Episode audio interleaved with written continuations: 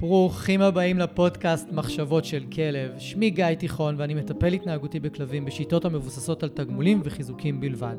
אני מאמין שחשוב לגדל כלבים כיום בראייה הוליסטית ולא מספיק לגדל אותם בראייה התנהגותית בלבד. בכל יום שישי יעלה פרק חדש בנושא מרתק, דרכו אלמד אתכם להבין כלבים ברמה עמוקה יותר, מה שיסייע לכם לשפר את הקשר איתם ולחיות בצורה הכי טובה ביחד. תודה שאתם מקדישים לי מזמנכם, המשך פתיח ומתחילים. האורחת שלי היום היא אדם מאוד מיוחד, ותמיד כשאני נפגש איתו ומדבר איתו, אני לומד המון המון דברים חדשים, והיא אולי אחד האנשים הכי רוחניים שאני מכיר באופן אישי, והיא עוסקת בכלבים. אני מדבר על הדר גוטמן שטרן, שהיא מטפלת אנרגטית לבעלי חיים בשילוב תקשורת על-חושית. היא מאפשרת מרחב לריפוי מתוך הקשבה ונוכחות. היא מלווה תהליכי התפתחות והרחבת התודעה של האנשים והחיות זה לצד זה. היא מזכירה לאנשים את העוצמה שלהם ליצור שינוי בחייהם ובחיי החיות בעצמם, מתוך הבנה של ההשפעה ההדדית שלנו ושלהם. והפרק היום עוסק במשהו שהוא אולי טיפה רוחני, אבל אם אני יכול להסביר את זה בטיפה פרקטית, אז בעולם של היום אנחנו כל הזמן עסוקים בלעשות, לעשות, לעשות, לעשות. יש לכלב בעיה, צריך לעשות. הכלב מגיב ככה, צריך לעשות. הכלב מתנהג ככה, צריך להגיב. הכלב עושה מה שאנחנו צריכים להגיב, ואנחנו פה היום רוצים לבוא ולתת לכם פרספקטיבה מעט שונה ופרספקטיבה ייחודית ואחרת, שלפעמים אנחנו לא צריכים לעשות. ואחד המשפטים הכי חכמים שהדר אמרה לאורך הפרק היה העוצמה שבפסיביות, ואני כל כך מסכים עם זה, כי בהרבה מקרים שאני מגיע לטפל בכלבים, הרבה פעמים אנחנו לא צריכים לעשות משהו מיוחד, אלא אנחנו צריכים לתת לכלב להיות, להחזיק את המרחב שלו, כמו שהדר אוהבת להגיד, ומשם אנחנו נדע לטפל בו ונדע לעזור לו ולכוון אותו ולהנחות אותו בצורה הטובה ביותר. הדר הלכה ממש לא מזמן, ואנחנו הקלטנו פרק ארוך, אבל אני מבטיח לכם שאם תקשיבו לו, לכולו, גם אם תקשיבו בחלקים, אתם הולכים להרוויח המון המון המון בכל מה שקשור למערכת היחסים עם הכלבים שלכם. אני מפציר בכם להקשיב לפרק עד הסוף, כי אתם לא תשמעו ולא שמעתם משהו כזה בשום מקום עד היום בכל מה שקשור לתחום של אילוף הכלבים. היי אדר, איזה היי. כיף שאת כאן. שלום. מגניב. Uh, אני רציתי להזמין אותך לכאן לשיחה, בגלל איזושהי שיחה שהייתה לנו, שיחות בעבר שהיו לנו, אבל נראה לי את תסבירי הכי טוב מה את עושה, איך את עוזרת לאנשים, איך את עוזרת לכלבים, ו... ונמשיך את זה משם. אני רוצה קודם שאנשים יכירו אותך רגע. אוקיי. אז um, אני הדר גוטמן שטרן. Um, כל חיי מתעסקת עם בעלי חיים. בעיקר באמת uh, גדלתי גם בעיקר סביב כלבים, אבל לא רק. ועברתי דרך ארוכה לנקודה שאני נמצאת בה היום, שזה באמת uh, עבר דרך הרבה תחומים, זה היה כאסיסטנטית וטרינר uh, מגיל 15 והייתי מאלפת כלבים uh, מה שנקרא בקלאסי, בעברי. ואז בעצם הגעתי לעולם של הרפואה ההוליסטית לבעלי חיים לפני בערך עשור ובתוך העולם ההוליסטי באיזשהו שלב נפתחה לי נישה חדשה שהובילה אותי בעצם למה שאני עושה היום שזה כל מה שקשור לעולם של um, אנרגיה. אנרגיה, תדרים um, והמילה הגסה ביותר עבור רוב האנשים תקשורת טלפתית עם בעלי חיים. ובאמת אמ, לאט לאט דרכי אה, התרחקה מהעולם ההוליסטי הסטנדרטי, מה שאנחנו קצת יותר מכירים בתור דיקור, צמחים, אמ, שזה הרבה מהקולגות שלי המהממות היום עושות, ואני אה, התחלתי יותר ויותר להתמקד על הנישה של העבודה האנרגטית, העבודה של אה, רוח, תודעה בעצם, שבתוך זה משתלבת גם ההקשבה לבעלי החיים. אמ, ובתוך הדבר הזה יש המון המון רבדים וחלקים שלא על כולם אנחנו נשים היום דגש בעצם Mhm. על, ה, על מה שבעיניי הוא הבסיס לכל דבר שאני עושה שזה בעצם להקשיב להקשיב לבעלי החיים אבל גם להקשיב לאנשים שאיתם אז אם הייתי צריכה רגע לשים את הפוקוס על הדבר שלי הכי משמעותי ממה שאני עושה זה הדבר הזה ה- ה- להיות מקשיבה זה, זה, זה נשמע נורא מוזר עבורנו, כי אנחנו כן. רגילים להיות מטפלת, להיות uh, מאמן, ופתאום זה, זה להיות מקשיבה. ומשם יש לזה עולמות וענפים לפתח את זה בעצם, למה זה בכלל אומר להקשיב. מעולה, אז זה, זה בדיוק למה, למה רציתי שתבואי, כי אנחנו באמת עסוקים מאוד ב, בלעשות. והרבה פעמים בעלי החיים שלנו, גם בשיחה המקדימה בינינו, אז אנחנו יותר דיברנו על מתי אנחנו לא צריכים לעשות. ואני אחבר רגע את כל הנושא הזה, אני אחבר את זה רגע לאיזשהו, לסיפור, למשהו שאני חווה באופן יומיומי בעצם עם האנשים שאני מלווה אותם ועם הכלבים שלהם. ובעצם אני אחבר את זה רגע למה שאת עושה באמת, זאת אומרת, לתכלס שאת עושה. הרבה פעמים בעבודה שלי, ב... כשאני עוזר ל... לאנשים, אז אני מגיע למקרים די קשים, שאנשים שכבר עברו כל מיני או תהליכים או אירועים או פשוט עברו דברים עם הכלבים שלהם. המון פעמים זה יכול להיות בחרדות מאוד קשות ותוקפנויות או ריאקטיביות והתנהגויות שהן מאוד מאתגרות את האנשים. והרבה פעמים אני מוצא את עצמי עונה על השאלה מה אני עושה כש... בדרך כלל זה מה אני עושה כשהכלב שלי מתפרץ והוא לא מקשיב והוא לא מגיב ואני לא יכול למשוך אותו ואני לא יכול לתפוס אותו עם אוכל ואני שום דבר שהם עשו גם עד לאותו יום, כולל אם הם גם תיקנו אותו בכל מיני דרכים, או הענישו אותו, זה לא עזר. הכלב פשוט המשיך בשלו, והיה, והתנהג. באותה צורה. והתשובה הקבועה שלי, שהרבה פעמים מפתיעה את רובם, היא פשוט תעמדו שם. אין לכם מה לעשות הרי באותו רגע, אתם איבדתם שליטה על הסיטואציה, הכלב לא מגיב, הוא לא איתכם. ו... הדבר הכי טוב שאתם יכולים לעשות, כל עוד הכלב כמובן לא מסכן את הסביבה, היא פשוט להיות שם, ולא לעשות שום דבר. עכשיו, לי יש הסבר אילופי לעניין הזה, של אוקיי, אם אני לא יכול לשפר את הסיטואציה, אני לא יכול לעזור לכלב, יכול להיות שכל מה שאני אנסה לעשות רק יחמיר את זה. גם נורא תלוי בהיסטוריה. ונורא קשה לאנשים לקבל את זה הרבה פעמים. אני צריך לחזור על זה הרבה פעמים, להראות להם אותי עושה את זה, ולהראות להם איך אני מגיב, ואיך אני מתנהג, ומה, בתנאי שבכלל הכלב מרשה לי להחזיק את, הרצועה שלו. ו, ואז כשפניתי אלייך, אז את בעצם קראת לזה בצורה אחרת. את קראת לזה להחזיק את המרחב של הכלב. ואז אמרתי, אה, נכון, זה בדיוק זה. אולי, אולי אנחנו עושים את זה דרכים שונות, אבל לשם אני בהחלט מכוון, של איך אני מלמד אנשים להיות עם הכלב באותו רגע, ולאו דווקא לנסות כל הזמן לשנות, לעשות, להגיב, לרצות, כאילו, רגע פשוט, תנו לו לעשות את מה שהוא עושה הכי טוב, גם אם זה להתפרץ, או להיות בחרדה. ונגיע אחר כך לעוד כל מיני מקומות שזה נוגע לאנשים, אבל ככה זה התחבר לי אלייך, אנחנו גם mm-hmm. מכירים כבר די הרבה שנים, אני יודע שאת עוסקת בזה, גם עזרת לי בכמה מקרים, אז אני זה היה החיבור שלי אלייך, ואולי אפשר עכשיו להיכנס קצת יותר לעומק של איך את עוזרת לאנשים באמת בפועל עם העניין הזה. זה איך אני עוזרת לאנשים בעצם לקבל את החלק הזה, אתה מתכוון? את, ה, את הדבר הזה רגע להיות שם? כן. Um, אני מוצא שזה מאוד קשה נכון, לאנשים. נכון, זה מאוד מאוד קשה לאנשים כי, כי קצת אה, לקחו את זה מאיתנו. Mm-hmm. לקחו את זה מאיתנו שהיינו מאוד מאוד צעירים כבר, את הקונספט הזה של רגע פשוט להיות עם מה שקורה.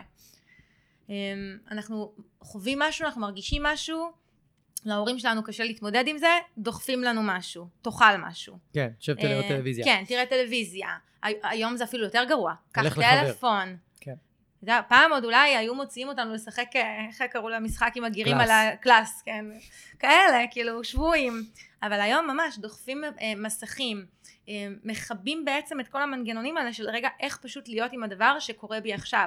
עכשיו מה שקורה בי עכשיו יכול להיות נעים ויכול להיות לא נעים אבל הוא לא טוב או רע mm-hmm. הוא פשוט משהו ו, וכשלוקחים מאיתנו את היכולת הזו שוב ושוב ושוב אנחנו קצת הופכים להיות מוגבלים בהתמודדות הזו אחר כך שאנחנו גדלנו אנחנו לא יודעים איך להתמודד אה, בלי לנסות אה, תמיד לתקן את הדבר עכשיו לא נעים לי אני עם הכלב ברחוב, הכלב מתפרץ, זה מעלה בתוכי משהו, וזה לא נעים לי. Mm-hmm. אז אני מיד מנסה לתקן את זה, אבל הקטע הוא עם החיות זה שאנחנו גם לא ישר מנסים לתקן את זה אצלנו, אנחנו קודם כל מנסים לתקן את זה אצלהם, כן. כדי שאנחנו אה, נרגיש אחרת. נכון.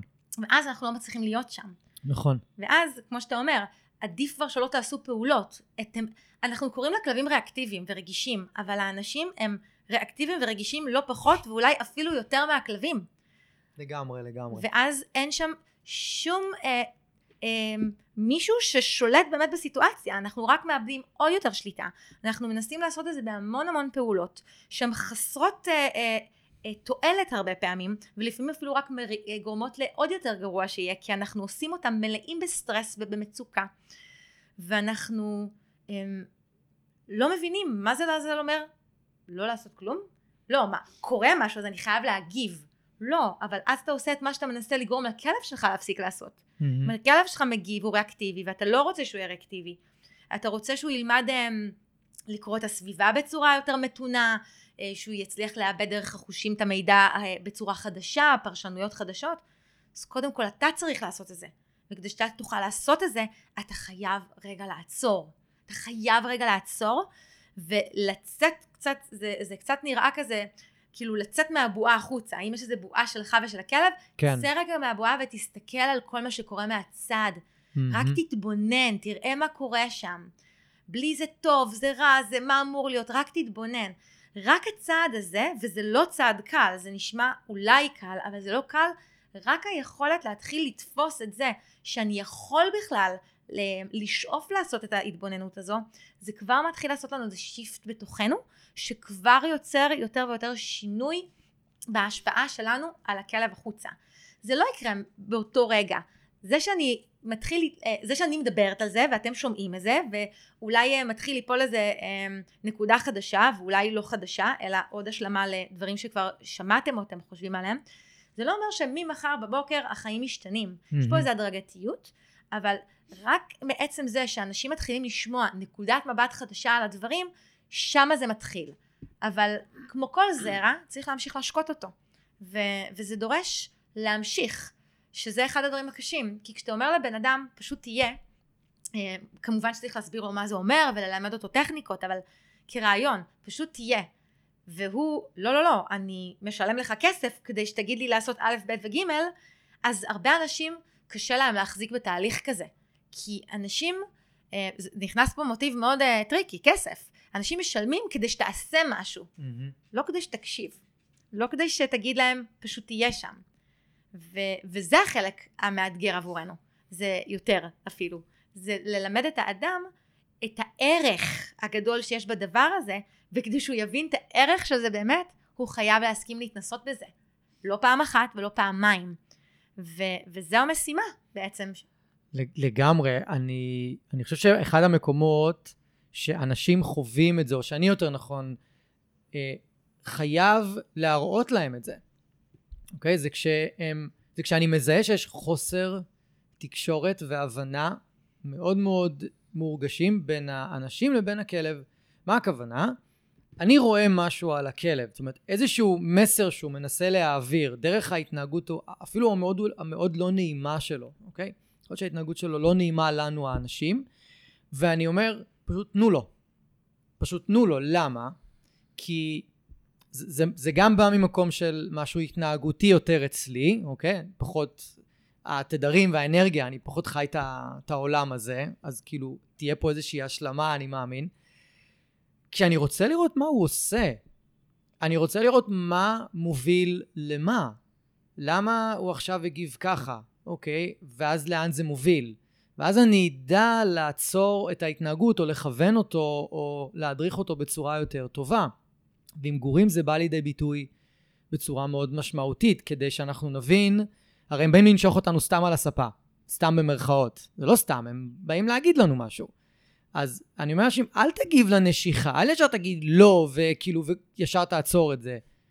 תתבונן, תהיה רגע עם, שנייה עם הסיטואציה הזאת ותתבונן, אוקיי, מה, חסר לו משהו? הוא, הוא זקוק למשהו? מתי הוא הפעם האחרונה בחוץ? מתי הוא שיחק פעם אחרונה? כמה זמן הוא משוחרר? אולי הוא רוצה לישון? מה, מה יש שם שה, שהגור זקוק לו, שאתה יכול לתת במקום להדוף?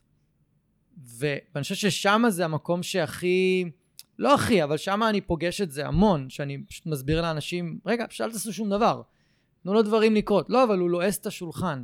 אם הוא ייתן שני ביסים בשולחן, לא יקרה שום דבר, אנחנו נפסיק אותו עוד שנייה, אוקיי? אבל רגע לראות אם הוא באמת הולך ללעוס את השולחן, לא להגיב בהיסטריה על זה שהוא רק יתקרב לשולחן. אתה פה מדבר, דרך אגב, על... אמ, זה רובד אחד של ההחזקת mm-hmm. מרחב הזו, כן. ועליות של אמ, מול התנהגות. Mm-hmm.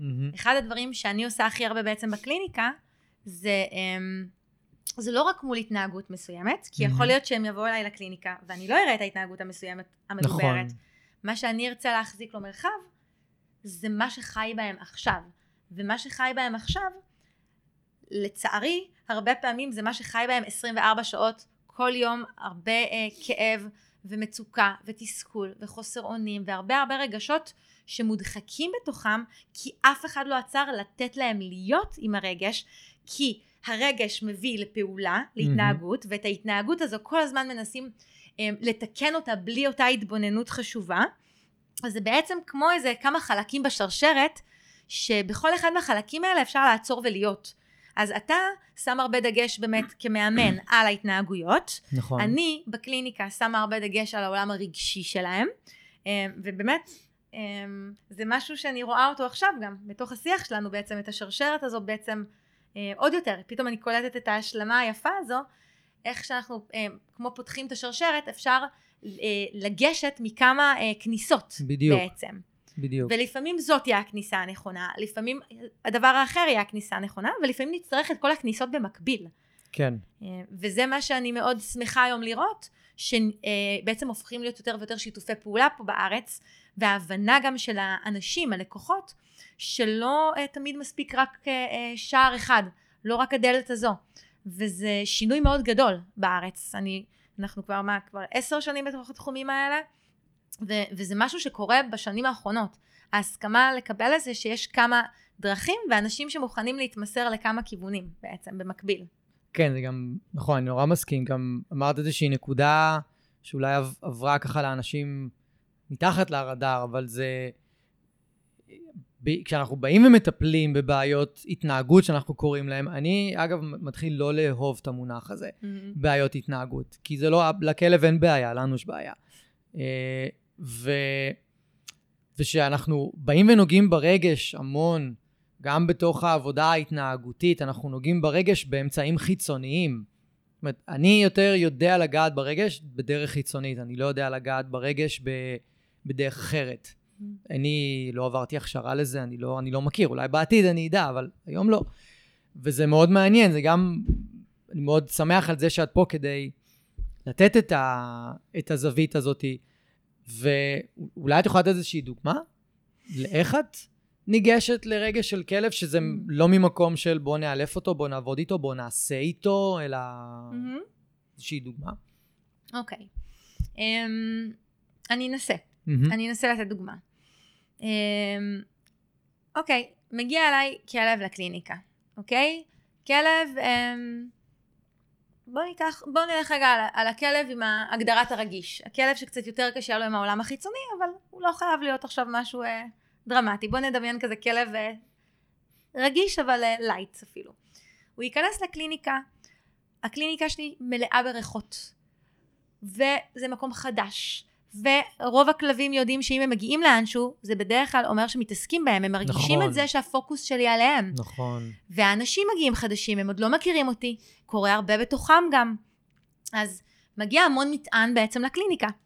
ו, וכבר כשאני מתחילה לדבר עם האנשים, אמ, מה שאני פיתחתי את המיומנות זה בעצם כמו אמ, לפתוח, אמ, זה לא בדיוק את הגוף שלי, אבל לשם ההורדה אל הקרקע, כמו לדמיין שהגוף שלי הופך להיות כמו אמ, אוזניים, עיניים, אה, כל החושים בעצם בכל הגוף. אני ממש מקבלת מידע דרך כל הגוף שלי, כל הנוירונים בגוף שלי, כל הרספטורים מקבלים מידע, ואני כבר מתחילה לבנות בתוכי איזושהי הבנה מה קורה אצל הבעל החיים, אוקיי? Mm-hmm. Okay? עכשיו, זה לא קל להסביר את זה אם אתה לא חווה את זה, אבל אני כן יכולה להגיד שאני מאמינה שרוב האנשים חוו את זה, רק שהם לא מודעים לזה שהם חוו את זה. בוודאות. גם עם החיה שלהם וגם בכלל בעולם בחוץ.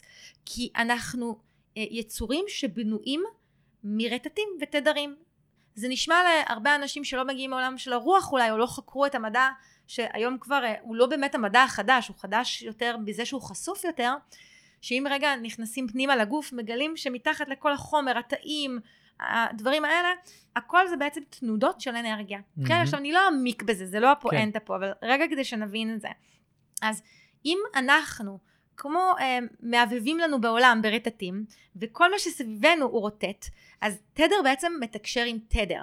אז כל אחד מבני האדם, בשלב כזה או אחר, היה במרחב של בני אדם אחרים, או mm-hmm. של חיות אחרות. אז הוא חווה דברים, רק שבגלל שיש לנו המון רעש מנטלי בראש, קשקשת, והמון המון האבסה על החושים שלנו, המון רעש של כל, שוב, זה, זה שוב הטלפונים, וזה הפרסומות, וזה הרעש, והמון המון עומס. לעשות, צריך לעשות, להספיק. ולעשות, ולעשות. אז, אז פשוט איבדנו קצת את, ה, את ההקשבה הזו, ואת היכולת להבחין כבר בין מה שלי לבין מה של האחר, למרות שאני חווה את זה בתוכי. אנחנו, אולי חלקנו כן חוו את זה עם, אה, עם הילד שלהם, עם הורים לילדים לפעמים פתאום מרגישים משהו על הילד, או ישבנו ליד מישהו והתחיל לי כאב בטן ופתאום הוא נעלם ולא קלטתי שזה קשור לזה שמישהו בדיוק יושב לידי וקם. אז התקשורת הזו, שכל הזמן קורית בין גופים, היא קורית לכולם, אני לא בן אדם מיוחד. כן. היא קורית לכולם כל הזמן. מה שאני עשיתי זה פשוט הלכתי ופיתחתי את המיומנות לעשות את זה באופן מודע.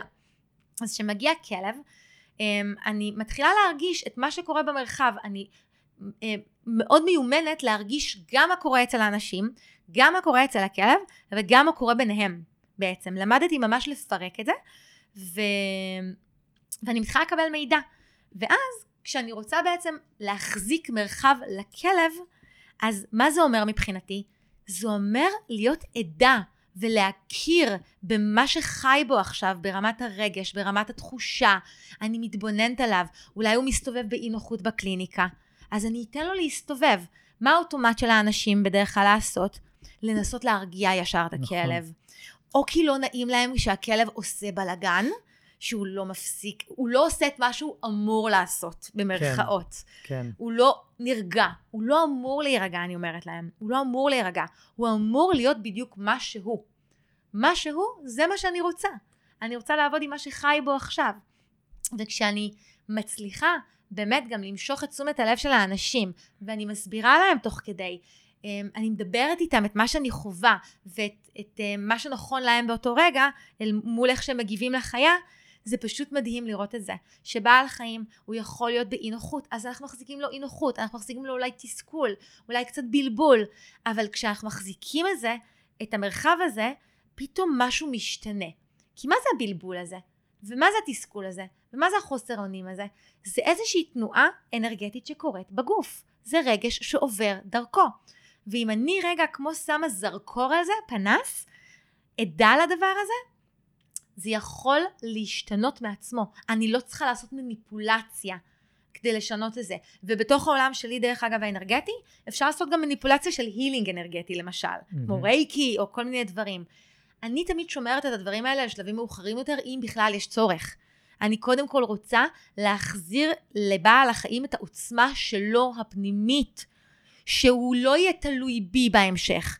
כרגע הוא נעזר בי, אני משדרת לו תדר של נוכחות, אז הוא יכול להחזיר לי פידבק של נוכחות, ואז הוא חווה את מה שנמצא בתוכו, והוא בעצם מקבל אה, עוצמה פנימית, כי, כי זה חוכמת הגוף שלו עושה את העבודה.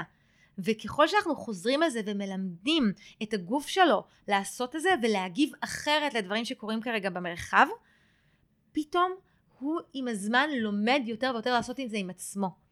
לי זה תמיד יש כמו דימוי שיש כאילו, כאילו אנחנו כמו יוצרים חדר ב, ב, בלב, בגוף, בראש, זה לא משנה איפה, וכמה פעמים שאנחנו חוזרים לשם, הנוכחות הזו, ואנחנו מאפשרים לו, לתנועה הזו הטבעית של הגוף להתקיים, החדר הזה מתרחב ומתרחב ומתרחב ומתרחב, עד שזה הופך להיות החלל שבו הוא נמצא, ואז הוא, הוא יודע לחזור לשם לבד, בעצם כבר בלעדיי, יותר ויותר.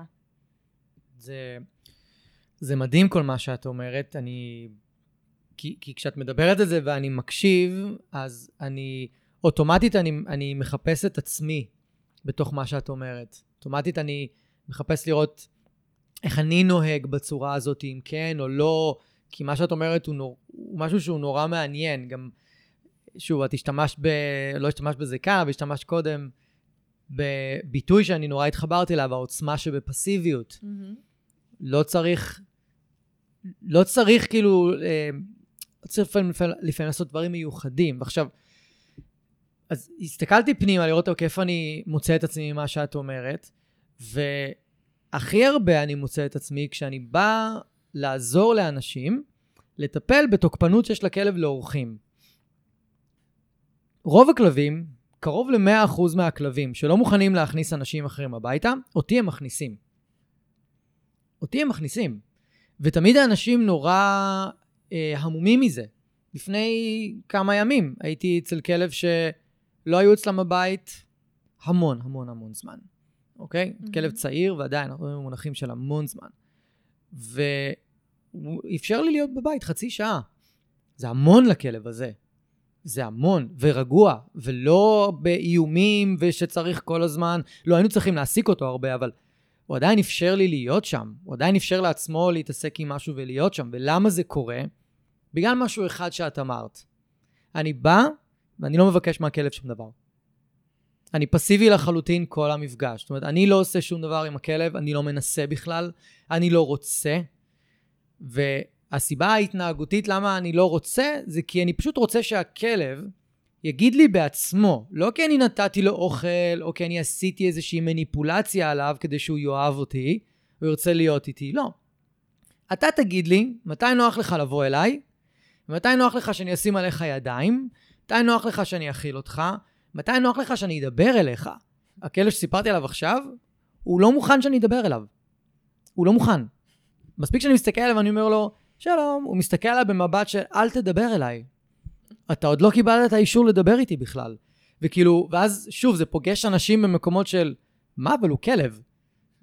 הוא, אתה אמור להגיד לו מה לעשות, אתה המאלף, אתה אמור כאילו, אה, זה, או אם זה האנשים שחיים עם הכלב, זה לא בקטע של אילוף, אז ישר הם יכולים אה, לקבל ביקורת מהסביבה על למה בעצם הדברים מתנהלים ככה בבית, הכלב מנהל אותך. מכירה mm-hmm. את המשפט הזה שישר מוריד לאנשים את הביטחון העצמי? כן.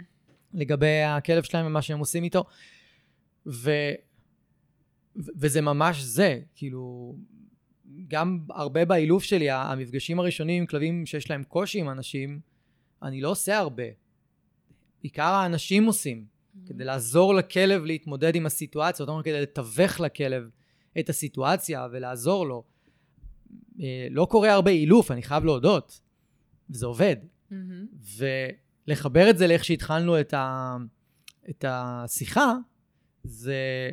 את, את, את תיארת בעצם, כשבאים אלייך לקליניקה, שאת את חייבת בעצם להרפות ולשחרר מכל מה שאת קולטת מבחוץ, כדי שבכלל תוכלי להרגיש את הכלב. Mm-hmm. זה בדיוק זה.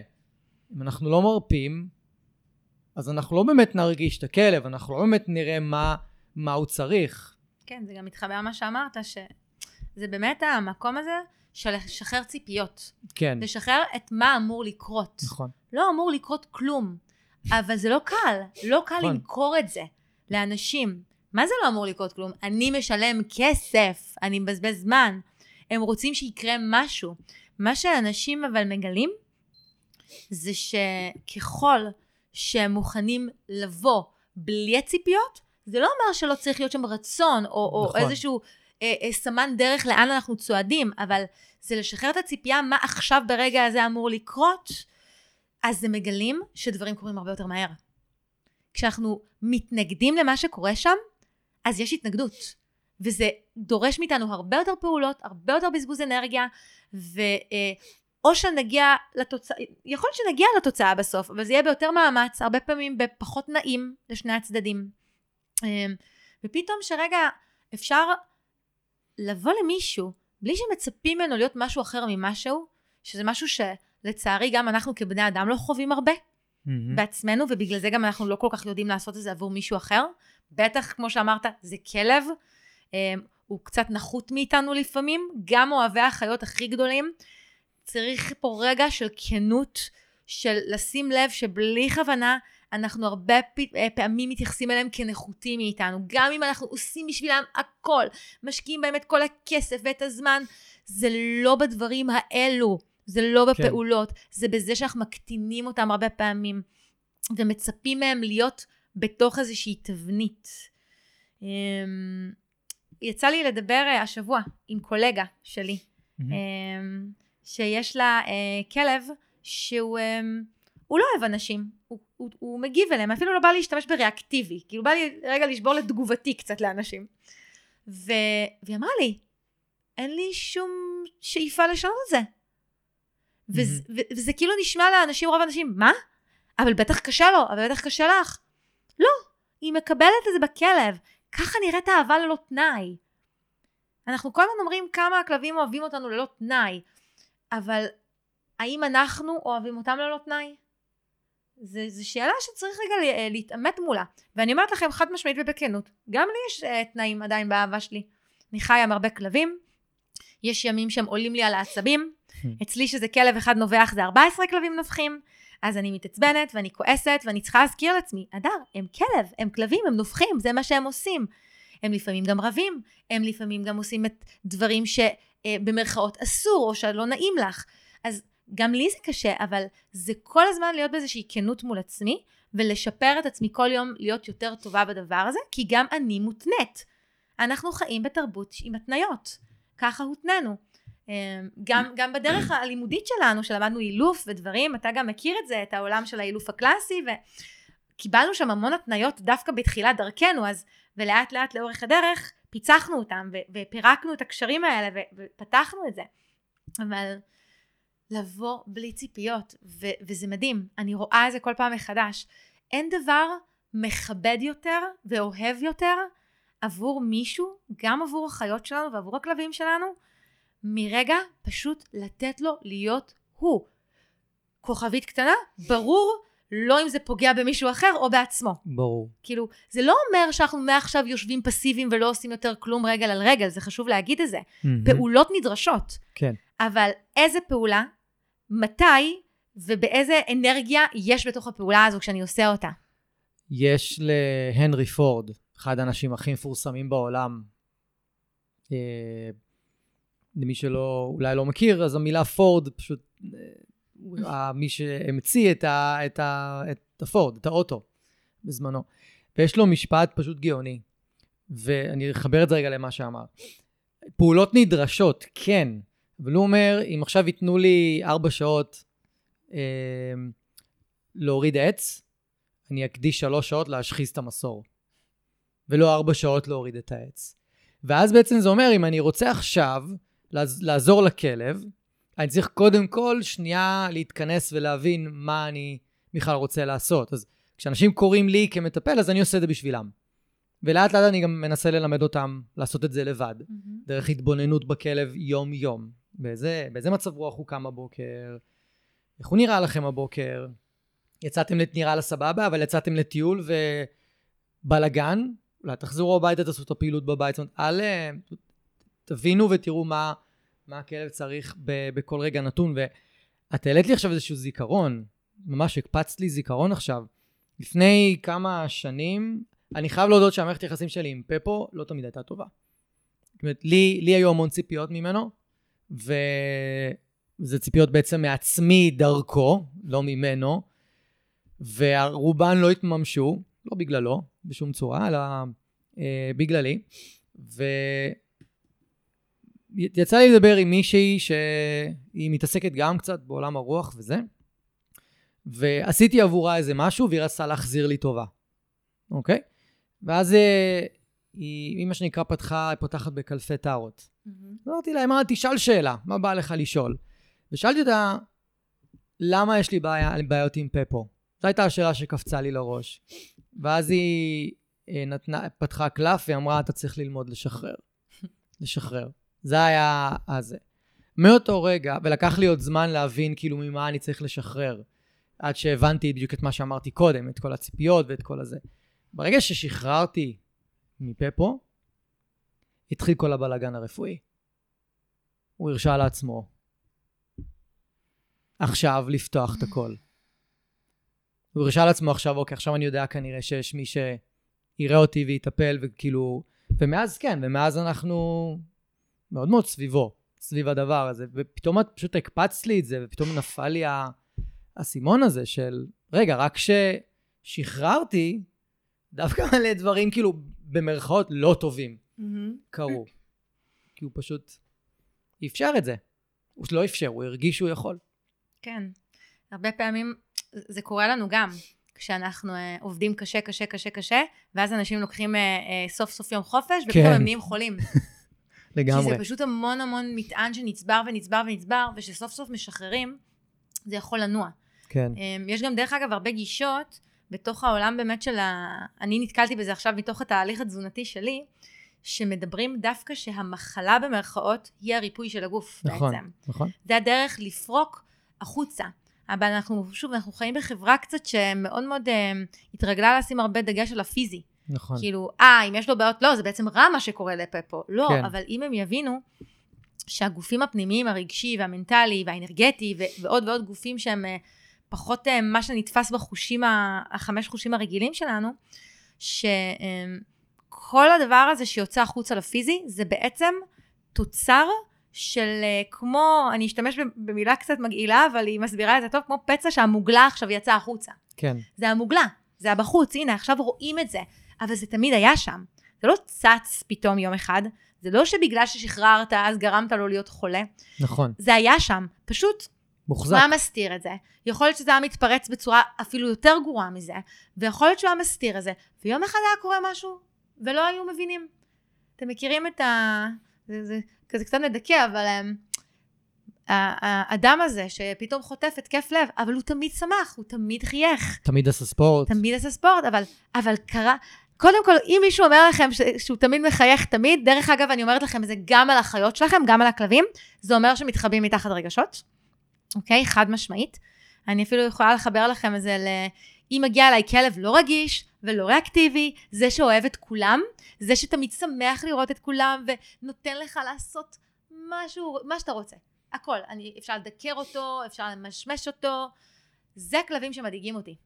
מהמם. כי זה מראה לי הרבה פעמים ש, שיש שם משהו שמוסווה מתחת, וזה מאוד מאוד מעניין לראות שאני, כשאני מחזיקה להם מרחב, הכלבים האלה בדרך כלל יותר קשה להם איתי, והכלבים הרגישים יותר מתקרבים אליי. כי אצל הרגישים הכל כבר בחוץ. אנחנו אז מוציאים נכון. עוד החוצה, אבל אצל אלה הכל מודחק. אז פתאום לא נוח להם. מה אני עושה עם זה? לא, לא, אני שמח, לא, אני שמח, לא נוח לי, לא נוח לי בגוף.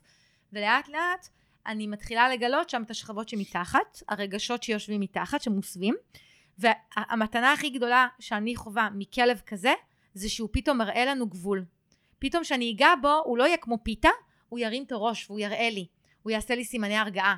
הוא פתאום יחזור להשתמש ביכולות שלו, להראות לי שפחות נעים לו. וזה מבחינתי משהו מאוד חשוב.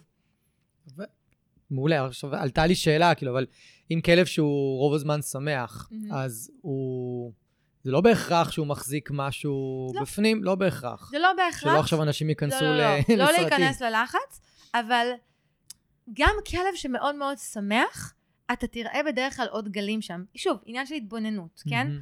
זה ברור, אנחנו מדברים פה בצורה מאוד כוללנית באופן כללי, זה חשוב להגיד את זה. זה קצת כמו שמלמדים אנשים שפת גוף בפעם הראשונה, ואז הם חושבים שהם מתעללים בכלב שלהם כי הוא מראה סימני הרגעה, כן. והם למדו לקרוא סימני הרגעה. אז כזה, אז לא להיבהל מהדברים האלה, אבל לדעת ש, שאין דבר כזה לחוות רק רגש אחד. אין דבר כזה. יש מנעד של רגשות שחי בכולנו כל הזמן. נכון. תמיד אני uh, מדמה את זה כמו uh, במערכת סטריאו, של פעם כזה שהיה את הבאסים שעולים ויורדים. אז זה הרגשות בגוף שלנו. פעם זה עולה, פעם זה עולה, פעם זה למעלה, פעם זה למטה. הם תמיד שם, הם לא און ואוף. זה לא כן או לא. זה בעוצמה שונה. זה תנועה אנרגטית שיש לנו בגוף, שהיא מייצרת עבורנו תנועה בחיים. יש לזה תנועה מסוימת. אז גם אצל החיות זה ככה, יש להם כל מיני תנודות. אמ, אז אם אני רואה אה, כלב, אה, שוב, אני, אני- אומרת אני רואה, אוקיי? כי בדרך כלל אם מגיעים אליי כנראה יש איזשהו עניין, מישהו הביא אליי את הכלב הזה בסופו של דבר. הייתי כאילו רגע מתחילה להסתכל על משהו רחב יותר. קודם כל הרבה אנשים לא יודעים לקרוא שמחה בצורה נכונה. נכון. הרבה פעמים אנשים חושבים שהכלב שמח והוא בסטרס מאוד מאוד גבוה. נכון. מאוד מאוד גבוה. נכון. ויש שם מלא סממנים שפשוט הם לא יודעים לקרוא אותם. מתח מאוד מאוד גבוה כל הזמן, טונוס שריר מאוד גבוה. אה, דרך אגב, רגע של שמחה, זה מפעיל את המערכת הסימפתטית, את מערכת הסטרס בגוף. בגלל זה, כל הזמן להיות ב hyper גבוה, כל ה... הגזעים האלה שאנחנו רגילים לראות אותם, כמו בוקסרים. הגולדנים, לברדורים, בוקסר, הפי, הפי, הפי, הפי, זה, זה לא שזה רע שהם שמחים, אבל צריך לראות אם הם יודעים גם להיות ברגיעה. נכון. אם הם יודעים גם להרגיע את המערכת לכיוון השני. כן. או כל דבר מפעיל אותם, כל נשימה, או מישהו דיבר בבית, הם שוב קופצים, ושוב, הוא תמיד שמח, הוא תמיד שמח. רגע, אולי יש שם משהו שהוא מעבר לשמחה. אנחנו פשוט הרבה פעמים מפספסים שזה לא שמחה אה, במרכאות אמיתית. זה איזשהו מנגנון... אה, ריצוי. אה, אה, אפילו לא ריצוי, כמו... אה, ממש מנגנון פיזיולוגי, כאילו זה איזשהו קשקוש זנב מוגבר, הכל, כל הגוף רוקד, הם חייבים לפרוק אנרגיה לאנשהו. אנחנו רואים את זה גם הרבה בפיטבולים ובאמסטפים, את, את כן. ה over הזה. כן. אמ, אני הכרתי גם כלבים שממש מגיעים לעילפון מרוב שהם מעמיסים על המערכת. אז שוב, זה לא כדי להבהיל, אלא כדי להתחיל לפתוח אותנו לזה של אה, אולי שווה ללמוד שפת גוף של כלבים, אולי שווה להרחיב לעוד מקומות כדי להתחיל לזהות גם איפה באמת הכלב נמצא. כי אני נתקלת בזה המון. כשאני מסתכלת על כלב, והאנשים מסתכלים על הכלב, והם הם רואים משהו אחר לחלוטין, כי הם לא יודעים לקרוא את הניואנסים הקטנים, ו... וזה מאוד מאוד משמעותי שם. ו... ואז כן. גם כאלה פתאום מפתחים, יכולים לפתח משהו, כן? זה שכבות על שכבות.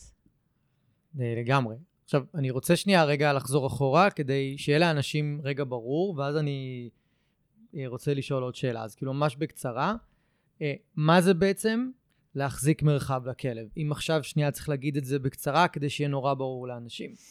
אוקיי.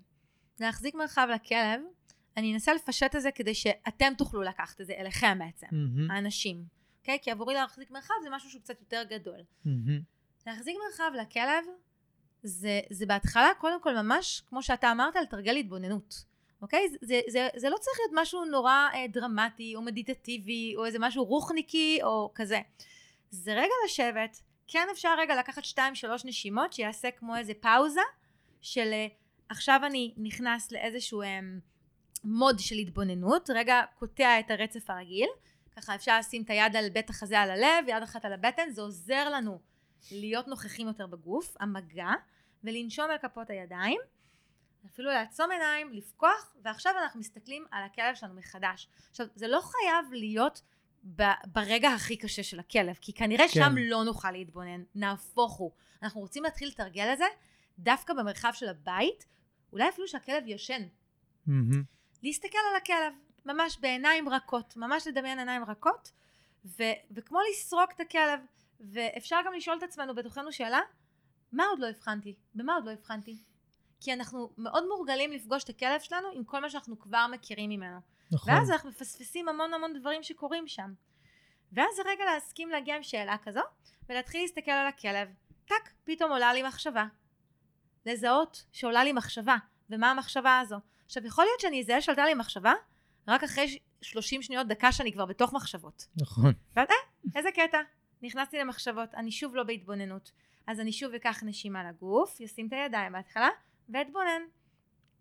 אני אלך לגוף פנימה, אם עולה בי רגש, אם עולה בי מחשבה, ככה מתחילים עם זה, אוקיי? זה ההתחלה של להחזיק את המרחב.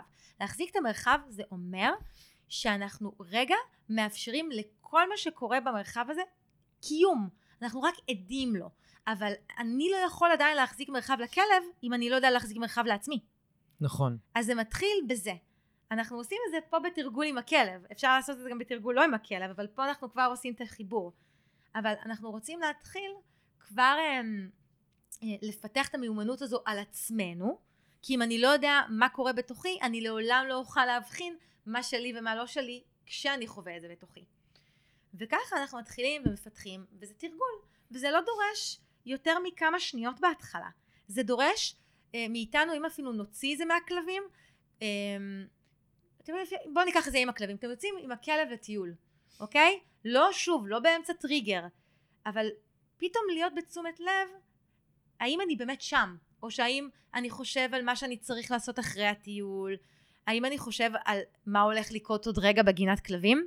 או, אה, רגע, אני יכול אולי רגע להרגיש פשוט את המדרכה שאני הולך עליה, את הרצועה ביד שלי, אולי פתאום אני אזהה שביד שלי יש מתח מאוד מאוד חזק, פתאום Mhm. אני מחזיק מאוד מאוד חזק, אולי הגוף שלי מכווץ, איזה קטע. ואני לא, ואנחנו לא מנסים לשנות את זה, אנחנו רק עדים לזה, ושימו לב גם שאני מכניסה לזה המון משחקיות. כי אחד הדברים שקורה לנו הרבה פעמים, זה שיפוט עצמי. וואי, אני מאוד מכווץ, בגלל זה הוא בלחץ. נכון. הנה, אני הורס לכלב שלי, זה נכון. הכל אני. נכון. רגע, משחק. צאו מה ego trip. כן, הכל בסדר, זה משחק. זה המסע שלנו פה בחיים, זה לחקור את הדבר הזה. אז הנה, יש פה פתח. אם תלקו את עצמכם, אתם עושים בדיוק הפוך ממה שאתם רוצים להגיע נכון. אליו. וזה דורש תרגול. זה דורש תרגול. אה, אני מאוד מיומנת בזה, וזה עדיין דורש ממני להמשיך לתרגל, אבל אה, אני יודעת שעבורי, ביחס להרבה אנשים סביבי, הרבה יותר קל לי היום. כי אני עושה את התרגול הזה כבר, לדעתי כבר 11 שנה. את התרגול הזה של התפתחות ותודעה. אז אני לא אומרת פה לכל אחד, חבר'ה, ממחר לכו לעשות קורסים רוחניים ותודעתיים. זה לא השאיפה שלי. מהמם. אבל אני כן מזמינה אתכם להתחיל לתרגל את זה עם הכלב שלכם. למה? כי זה כיף קודם כל. זה כיף. זה, זה פותח איזה פתח למשהו חדש עם הכלב, לגלות דברים חדשים. במערכת יחסים שיש לנו, גם עם אדם וגם עם חיה, יש עוד אין ספור רבדים שאנחנו לא מכירים, שתמיד אפשר להעמיק. אז זה מאוד מרגש, גם אם הקשר שלכם מדהים עם הבעל חיים וגם אם לא. זה מתחיל שם. רגע להסכים לבוא משהו חדש, לבוא להתבונן, להסכים רגע להיפגש עם עצמי כשאני ליד החיה שלי. ואז אני אוכל לפגוש אותו הרבה יותר עמוק. לגמרי, אני, אני, אני כאילו, את אומרת את זה וכאילו, יש לי צמרמורת כזה, כי זה לגמרי, לגמרי לשם צריך לקחת את המערכת יחסים שלנו עם, עם כלבים, ואת המערכת יחסים שלנו עם עצמנו. ותכלס, אם אנחנו, תוך כדי טיול עם הכלב, נהיה יותר מרוכזים בנו, ופחות בטלפון, אז גם לנו יהיה יותר טוב, האיכות חיים שלנו יותר תשתפר, רק אנחנו פשוט עושים את, ה, את, ה, את האימון הזה.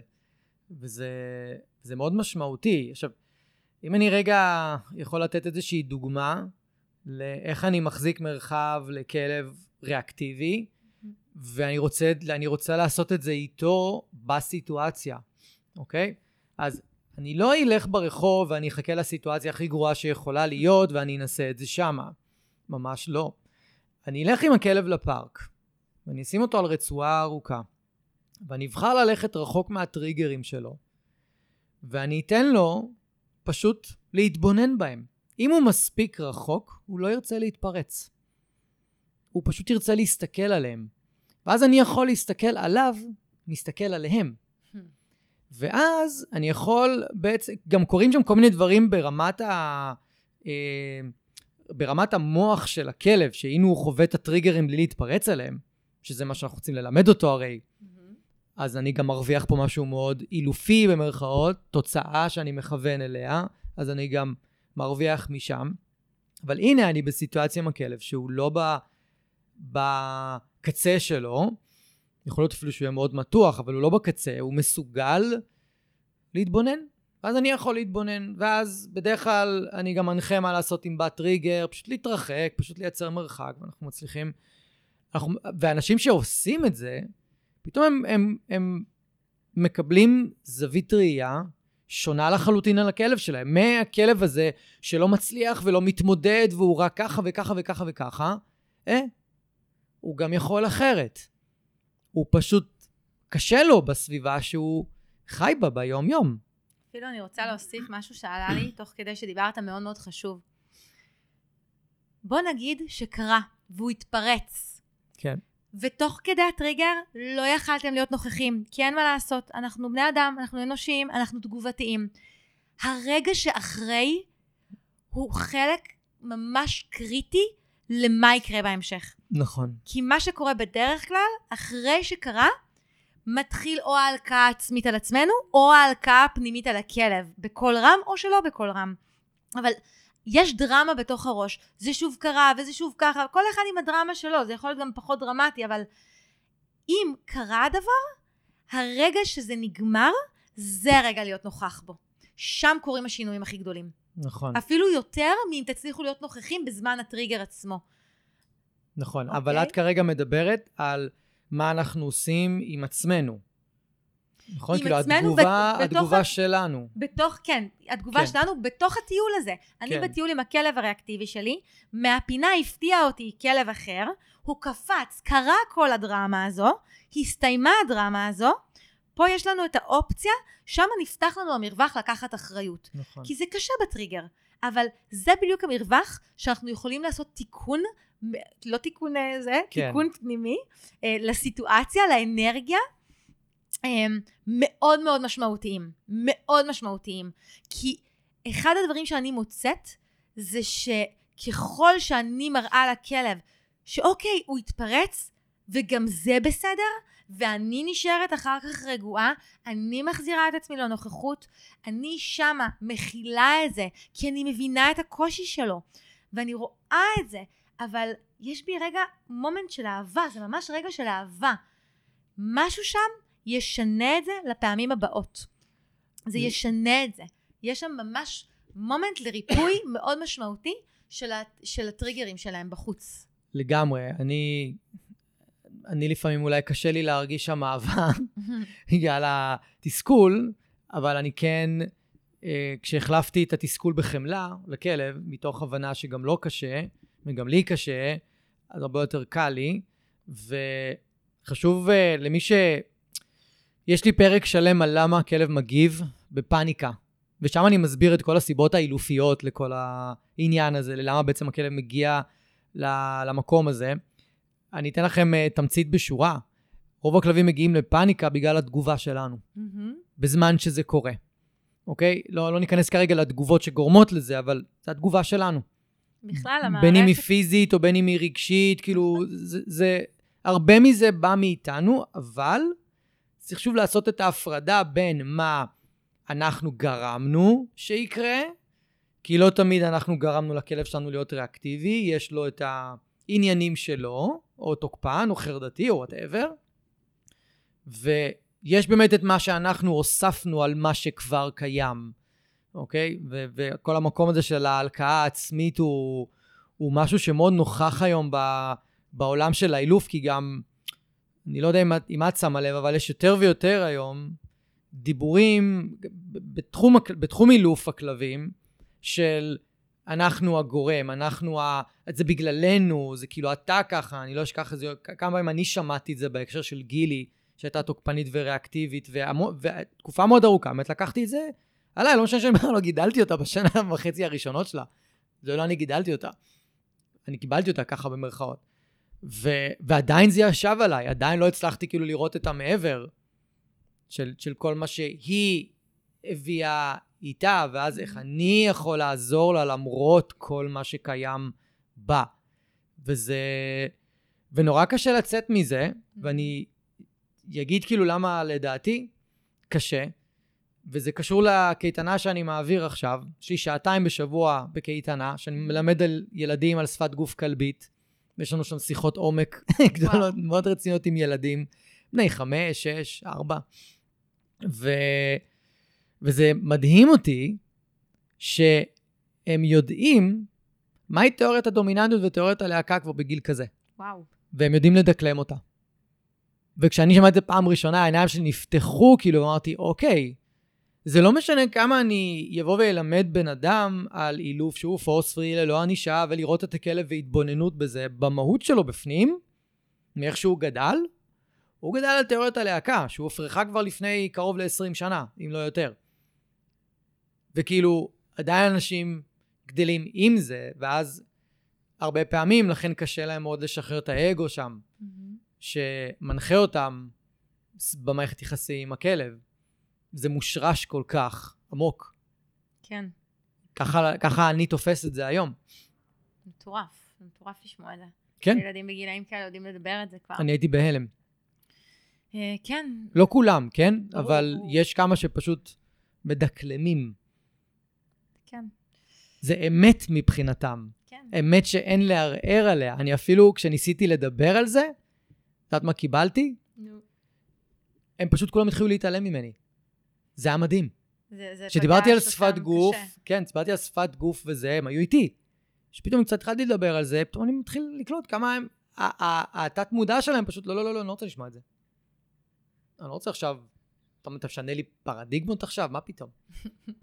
עכשיו, מה, זה ילדים, מה, הם מבינים את זה? לא, הם לא מבינים את זה, זה התת מודע שלהם מבין את זה. כן. הוא נאבק בזה ממש, הוא מנתק כן. אותם.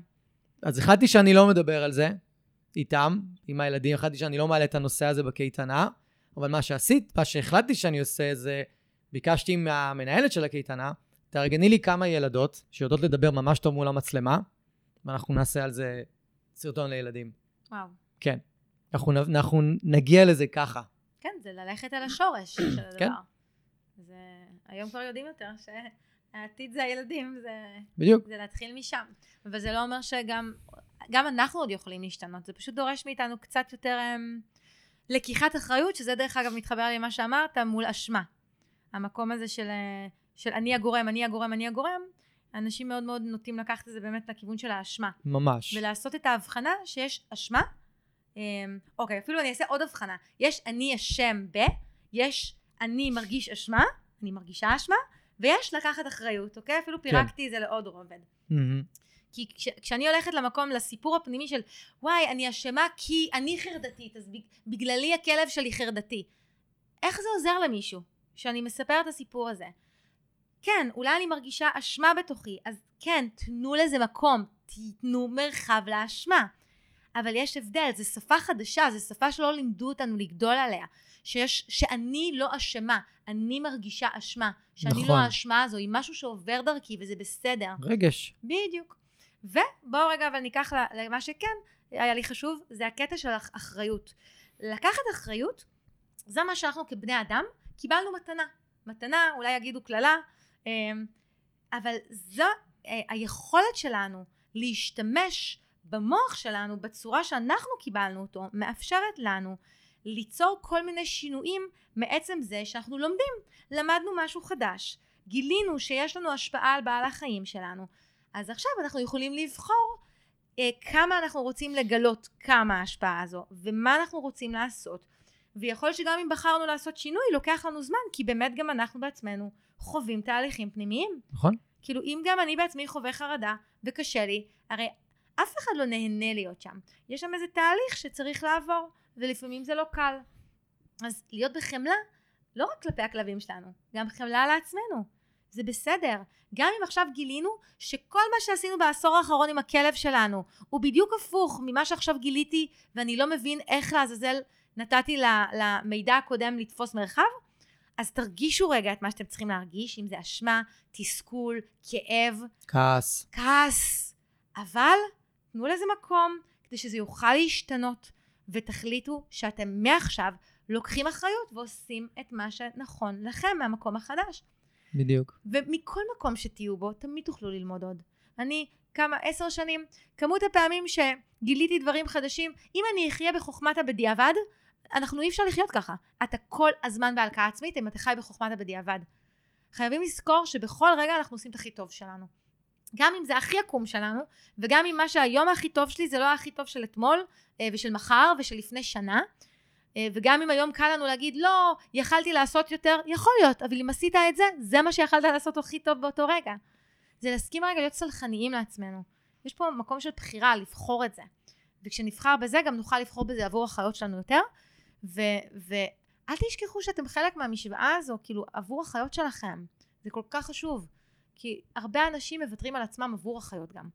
הרבה פעמים אנשים, כאילו, אני לא חשוב, רק החיה שלי. לא, זה לא עובד ככה. זה חייב להיות ששניכם חשובים באותה מידה. ואז יש מערכת יחסים אמיתית, מהמם. שיש בה באמת um, קבלה ונתינה מאוזנים יותר, שיש שם, uh, כל המערכת הזו יותר מתנהלת בצורה של איזון והרמוניה. אז אי אפשר שזה יהיה רק אני, אי אפשר שזה יהיה רק הוא, צריך כל הזמן, זה מין תנועה כזו. אני כזה מדמיינת כזה מין תנועה, תנועה של שמונה כזה, uh, ביני לבין החיה. כאילו. זה חייב להיות איזושהי תנועה עגולה כזו. וזה גם מתחבר למה שאמרת קודם, כל הקטע הזה של אנחנו מעל הכלב. לא, אנחנו לא מעל הכלב, אנחנו רוצים אנחנו לחיות... גם לא מתחתיו. נכון, אנחנו גם לא מתחתיו, אנחנו רוצים לחיות במערכת יחסים שוויונית, שלצד זה אנחנו מבינים שהוא כלב ואני בן אדם, והמערכת הפעלה שלנו היא ברובה מאוד מאוד דומה וברובה היא גם שונה, בחלקה היא גם שונה, ולהתאים את זה פר הצרכים הספציפיים של כל אחד מאיתנו ולמצוא את האמצע. מה שעובד הכי טוב לשני הצדדים בעצם. כן, גם תמיד יש איזשהו אה, כף מאזניים כזו, שאוקיי, היום הכלב זקוק למשהו יותר, והיום אני זקוק למשהו יותר. ואני חייב, וכאילו צריך להיות איזשהו, איזשהו משחק. עכשיו, Mhm. כל השיחה הזו בעצם נגעה ב, מבחינתי, ב, במה מונע מאנשים להחזיק מרחב לכלב. אז באמת חלק מזה זה התחושת אשמה, ו, וגם אשמה עצמה, וכן, זה מתחיל מזה שהם לא יודעים בכלל על הקונספט הזה, כן. של להחזיק מרחב, לא כשם, כרעיון, פשוט להיות. נכון. ואני חושב, כאילו, אחד הדברים הנוספים, שמונע מאנשים, בהנחה והם מכירים את זה כבר, זה בושה. מהמם. הם מאוד מתביישים במצב שהם נמצאים בו, מפני הסביבה, מה הסביבה תגיד, איך הסביבה תגיב, מה אומרים עכשיו שהכלב שלי מתפרץ. אה, אני לוקח את הכלב לפיקניק עם חברים, והכלב רק אוכל מהשולחן, או רק גונב לאנשים אוכל, או מתפרץ על כלבים שמגיעים מסביב, כי הוא קשור לעץ, או לא קשור לעץ, זה לא משנה, כאילו, הכלב שלי לא מתנהג טוב, אני כאילו, כולי מרגיש אה, בושה. ובמקום רגע להסתכל על כל הסיטואציה ו... ולקחת אחריות, להגיד, אוקיי, לא הייתי צריך להביא אותו לכאן. אני אגיד לכולם סליחה, מתנצל, אם זה הפריע למישהו. אם אפשר להחזיר את הכלב הביתה, שיחזור הביתה.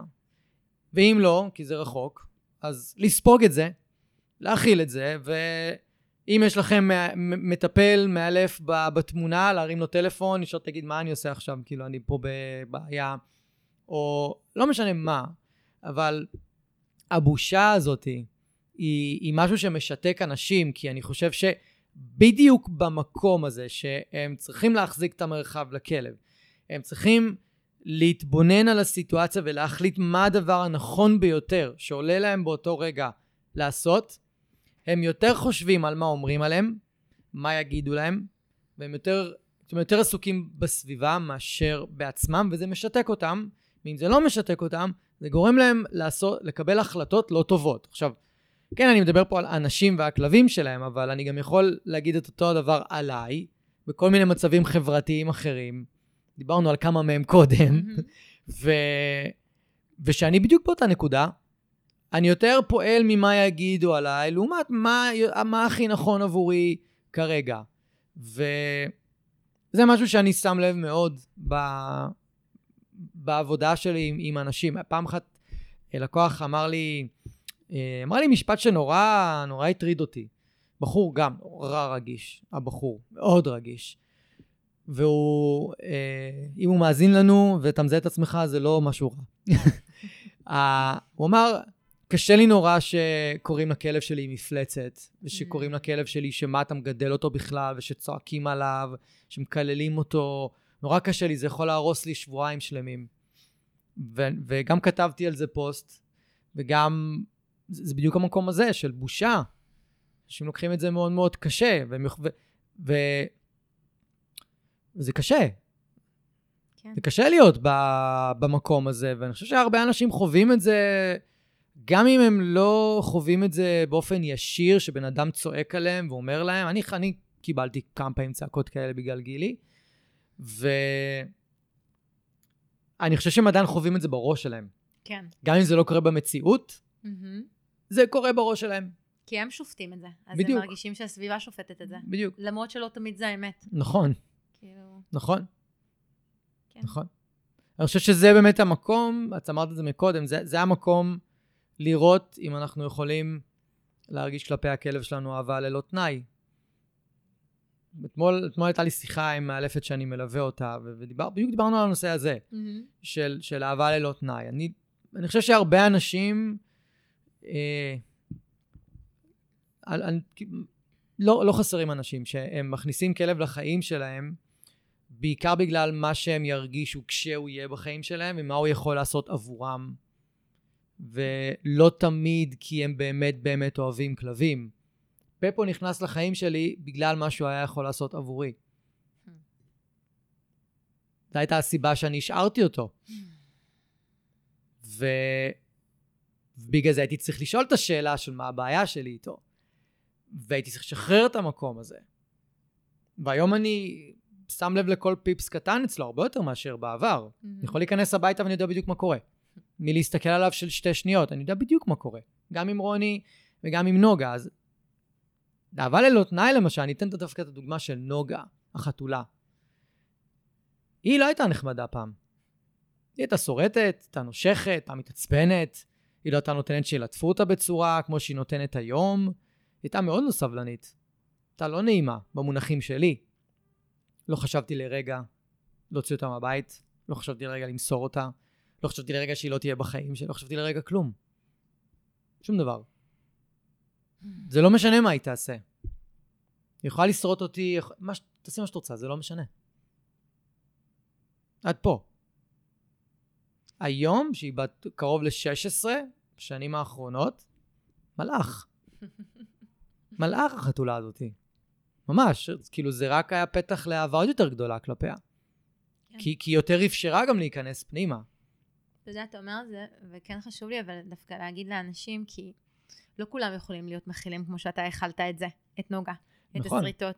כשזה עובר למוטיבים של כאב, הכאבה או נכון. פגיעה, בטח ובטח אם הכלב אה, נושך. תוקפני לבעלים שלו. נכון. זה אחד המקומות הכי מביכים שיש לאדם. נכון. זה גורם לו לתהות על עצמו המון דברים. נכון. והיום אני אה, מוצאת יותר ויותר אנשים שמעיזים להשאיר את הכלב הזה. נכון. ועושים מה שהם יכולים, שזה מדהים בעיניי, כי פעם כלב כזה, מי היה חושב פעמיים? זה היה להרדים אותו. נכון. מי בכלל היה עושה משהו עם זה? זה, זה חיה מסוכנת, הוא תוקף את הבעלים. זה... אבל אה, אבל כן כאילו לדעת שזה... ש, ש, שחשוב להיעזר, להיעזר באנשים חיצוניים, כי זה מאתגר. זה מאתגר, כן. ויש היום מספיק um, בעלי מקצוע, וחשוב אפילו להגיד, um, גם אם לא עבד עם אחד, אל תתייאשו.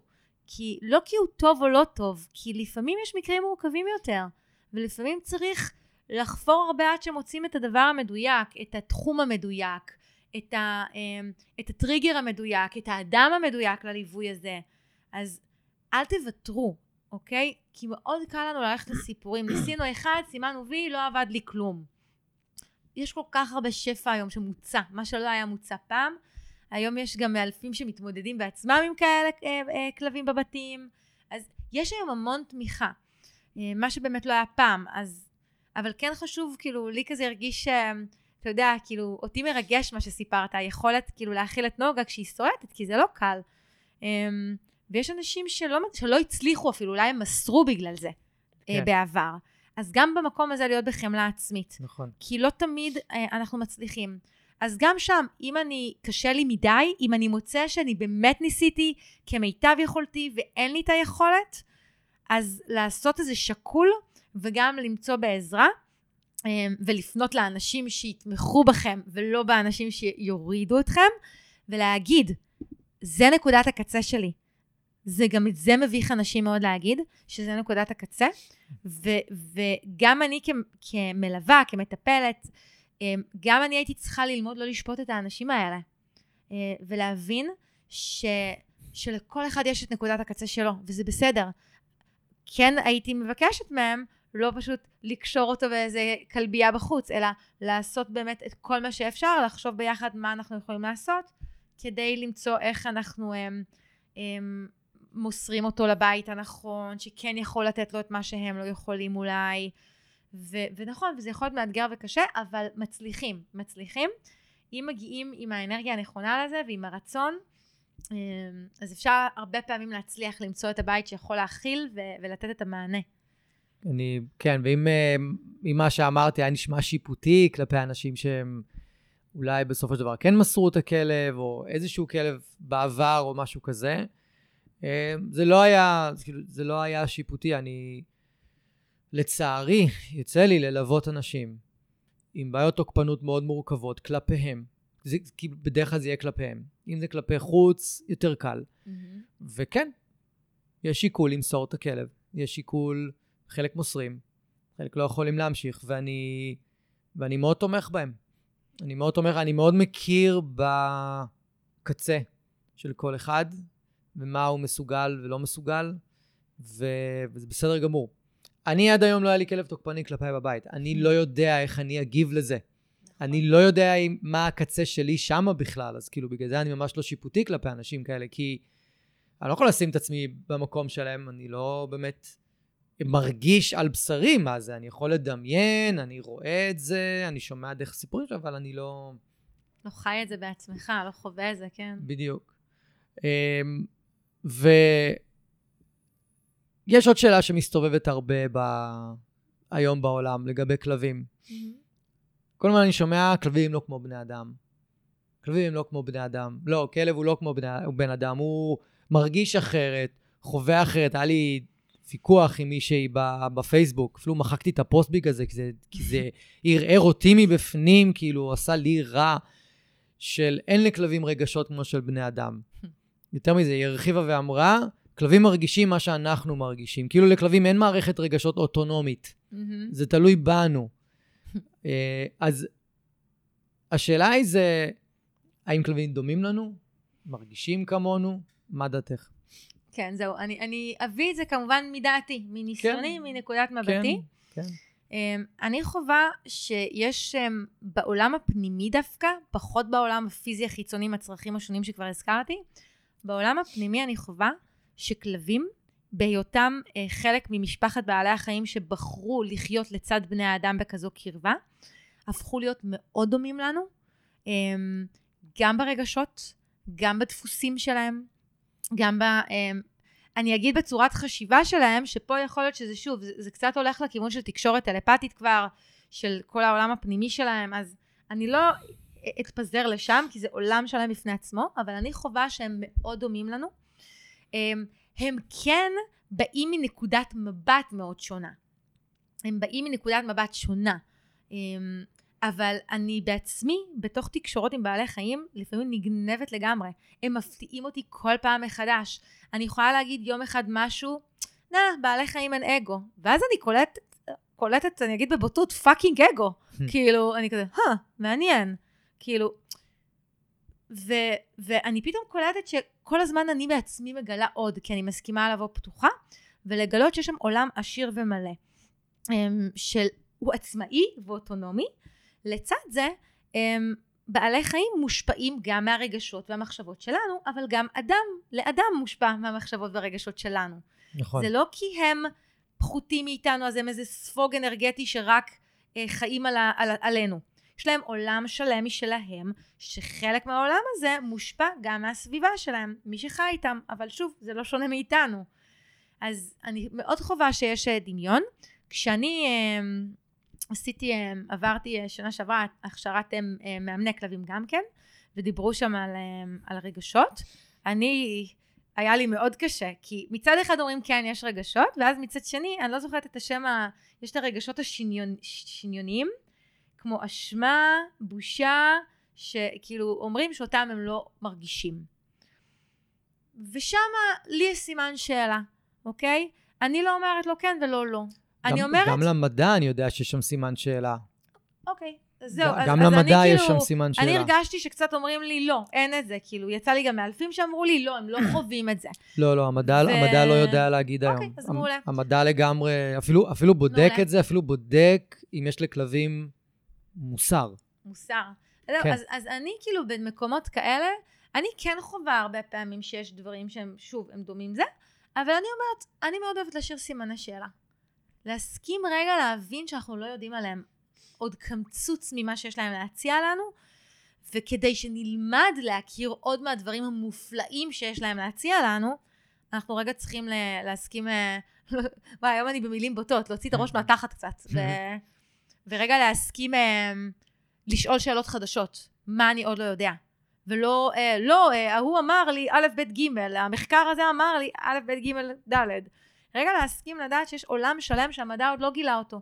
את, את רוב העולם המדע עוד לא גילה. בדיוק, בדיוק. אז אם אנחנו מסכימים לבוא סקרנים, אנחנו נוכל לגלות כאילו עולם מאוד עשיר, ואני מאוד חווה את הדמיון בהרבה הרבה דברים בעולם הפנימי דווקא. אה, שוב, בצרכים החיצוניים, יש להם צרכים שונים מאיתנו פשוט. אה, שגם שם יש הרבה דברים דומים. יש מלא דברים דומים. נכון. כלבים... מאוד מחפשים ודאות ומאוד mm-hmm. מחפשים עקביות. בני האדם חיים על עקביות. Mm-hmm. לא כל כך אוהבים, אה, הם אוהבים גיוון, אבל לא גיוון בכל מקום. ואת גם אה, מכירה NLP קצת, אז את יודעת מאיפה זה מגיע. Mm-hmm. ו... אה, היה לי איזה משהו להגיד בהקשר של ה... אה, מבחינת רגשות, אז אנחנו מדברים, כשאנחנו מדברים על זה שהמדע כן... אה, רואה דמיון בין כלבים לאנשים, אז הוא מדבר על רגשות כמו אה, כעס, אה, פחד, אה, חיבה. אני חושב שגם... אה, שמחה? שמחה, אני חושב שגם קנאה, אבל קנאה, כאילו, אה, יש לך משהו שאני רוצה, לא קנאה שלילית, יש כאילו mm-hmm. עוד, עוד צד לקנאה, לא את זה. ו, ויש עוד כל מיני רגשות שהם פשוט מסכימים עליהם, וכאילו המדע כרגע מתייחס לכלב ב, במקום הזה של כמו ילד בן שנתיים וחצי, שלוש. Mm-hmm. כאילו ככה אנחנו יודעים כרגע אה, להתייחס, וגם לומר את האמת, נורא קל להסביר לאנשים משם דווקא, כי אז הם נורא הם משחררים המון דברים. Mm-hmm. זה, זה מוריד את הציפיות רגע, מחזיר אותנו שנייה לקרקע. רגע, מה, הכלב שלי לא מבין שאני אומר לו עוד פעם ועוד פעם ועוד פעם ועוד פעם, כן, הוא לא, כנראה לא, אם הוא ממשיך לחזור. זו שיחה ש, שתדע שאותי תמיד מאתגרת. כי מצד אחד זה כאילו להוריד לאנשים את זה לקרקע, ומצד שני, אני כאילו מרגישה שאם אנחנו אומרים, הוא פועל לפי מוח של ילד בגיל הזה או זה, אנחנו שוב מצמצמים אותם לקובייה מסוימת, ואז אנחנו... כי, האינטליגנציה אצלנו, אנחנו מודדים אותה בצורה מאוד ספציפית בהשוואה לעצמנו כל אבל הזמן. אני לא מתכוון לזה ככה. אלא כשאני מוריד את זה לקרקע, mm-hmm. ואז אני, אני מכניס את כל מה שאנחנו מדברים עליו עכשיו, על ההתבוננות. תתבונן. על הכלב, תבין מה, מה, מה הוא צריך. כאילו. תבין שנייה שזה פחות או יותר הקשת רגשות, אוקיי? ויכול להיות שגם יהיו עוד דברים, אוקיי? אני גם מזהה זעם אצל כלבים. אני ממש יכול mm-hmm. לראות את זה. להרבה אנשים קשה שאני אומר את זה. שאני אומר, הכלב שלך כרגע הוא זועם, הוא כועס. יש לאנשים קושי מאוד מאוד גדול לשמוע שהכלב שלהם כועס. ו... ואז כשאנחנו באים ומתבוננים על כל שאר הדברים, אז ואנחנו שנייה רגע מורידים את הדברים לקרקע, אז אפשר להתבונן בעיניי, אוקיי? Mm-hmm. אגב, הרבה פעמים אנשים שואלים, מאיפה אתה יודע כל כך הרבה על כלבים? Mm-hmm. כי אני פשוט מסתכל עליהם הרבה. אני לא יכול להגיד שקראתי טונות של ספרים, אני לא יכול להגיד ש... לא, לא עשיתי, עשיתי קורס אחד, עוד קורס השלמה, עוד קורס שדווקא לימד אותי יותר על הצד השני. התבוננות. המון המון המון התבוננות. ולהסכים לראות דברים שהם לא נעימים לי. כן. ולא בא לי עכשיו ש... עוד פעם, פפו, עם, uh, ריג, עם נסיגה, עם המחלה ההורמונלית שלו, וזה אומר וטרינר, וזה אומר בדיקות, וזה אומר... כאילו... כן. אמרת, זה נורא הצחיק אותי, שאמרת שלאנשים קשה הקטע של הכעס. כן. גם אני שמה לב לזה. אני יכולה להגיד להם אם הכלב חווה עצב, כאב. לזה הם מתחברים. הם כאילו כן, אבל אתה אומר להם כעס, עכשיו אצלי בכלל, כשאני מדברת על רגשות, זה לא הוא כועס על, זה הוא פשוט עובר בו רגע של כעס. זה, אבל על מה יש לו לכעוס? כאילו ישר זה, זה אני, מפעיל אנשים. ברור, כי כשאנחנו ילדים, מותר לנו לכעוס? לא. אנחנו צריכים להמיר את זה ברגש אחר. אז אם אנחנו עצובים, יותר מתייחסים אלינו. אם אנחנו מדוכאים, יותר מתייחסים אלינו. אם אנחנו מתוסכלים, יותר מתייחסים אלינו. אנחנו כועסים, לא, זה לא. מרגיש לי גם שאתה יודע, כאילו כעס, זה מיד הם מפרשים את זה בתור הוא כועס עליי. ואז נכון. כאילו זה ישר מעצים להם את האשמה הזאת פעם. מה, הוא כועס עליי? מה אני עושה לו בסדר עוד פעם? כזה... אבל לא, זה פשוט אנרגיה של כעס. זו תנועה מאוד אה, חשובה בחיים שלנו, אנרגיה של כעס. תנועה של אסרטיביות. כן. של המודל שלי. להגיד, היי, זה הגבול שלי. זה... אני לפעמים אה, אה, רואה בפרצוף של רוני, אני מפרש אותו כפרצוף של אכזבה ממני. למה?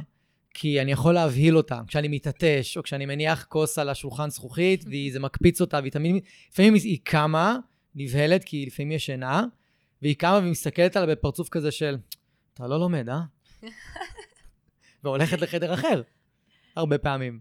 כאילו היא מאוכזבת שכאילו, אני לא זוכר את הדברים האלה, ולפעמים אני מה זה עושה מאמצים, לא, לא תמיד זה מצליח לי. אמ, אוקיי, אז מבחינתנו כאילו אנחנו רואים המון דמיון בינינו לבין כלבים, גם בעולם הרגשי, גם בצ... בצרכים מסוימים, צרכים בסיסיים. עדיין כלב צריך mm-hmm. uh, מחסה, צריך ביטחון, צריך אוכל, צריך, uh, uh, טוב, אם הוא לא מסורס, אולי נקבה באיזשהו שלב, אבל כאילו, יש צרכים שהם מאוד מאוד דומים. אני גם חושב שכלבים מאוד אה, אה, דומים לנו. אז איזה תרגילים את יכולה, נגיד, את דיברת מקודם על תרגיל של המודעות עצמית, של לשים לב וזה, יש עוד תרגילים שאנשים יכולים לעשות כדי לפתח את, ה, את המודעות לעצמם באותו רגע, שהם נמצאים באיזושהי סיטואציה כדי להיות מסוגלים להתבונן בכלב יותר טוב, להחזיק את המרחב שלו יותר טוב? אני מאוד מאוד אוהבת תרגילים שהם אמ, יכולים להשתלב לאנשים בחיים, ביום-יום בעצם. כן. ולא אה, דורש מהם אפילו, אה, אפילו לא דורש מהם לעצור את, הפעילות אפילו לא לשתי דקות.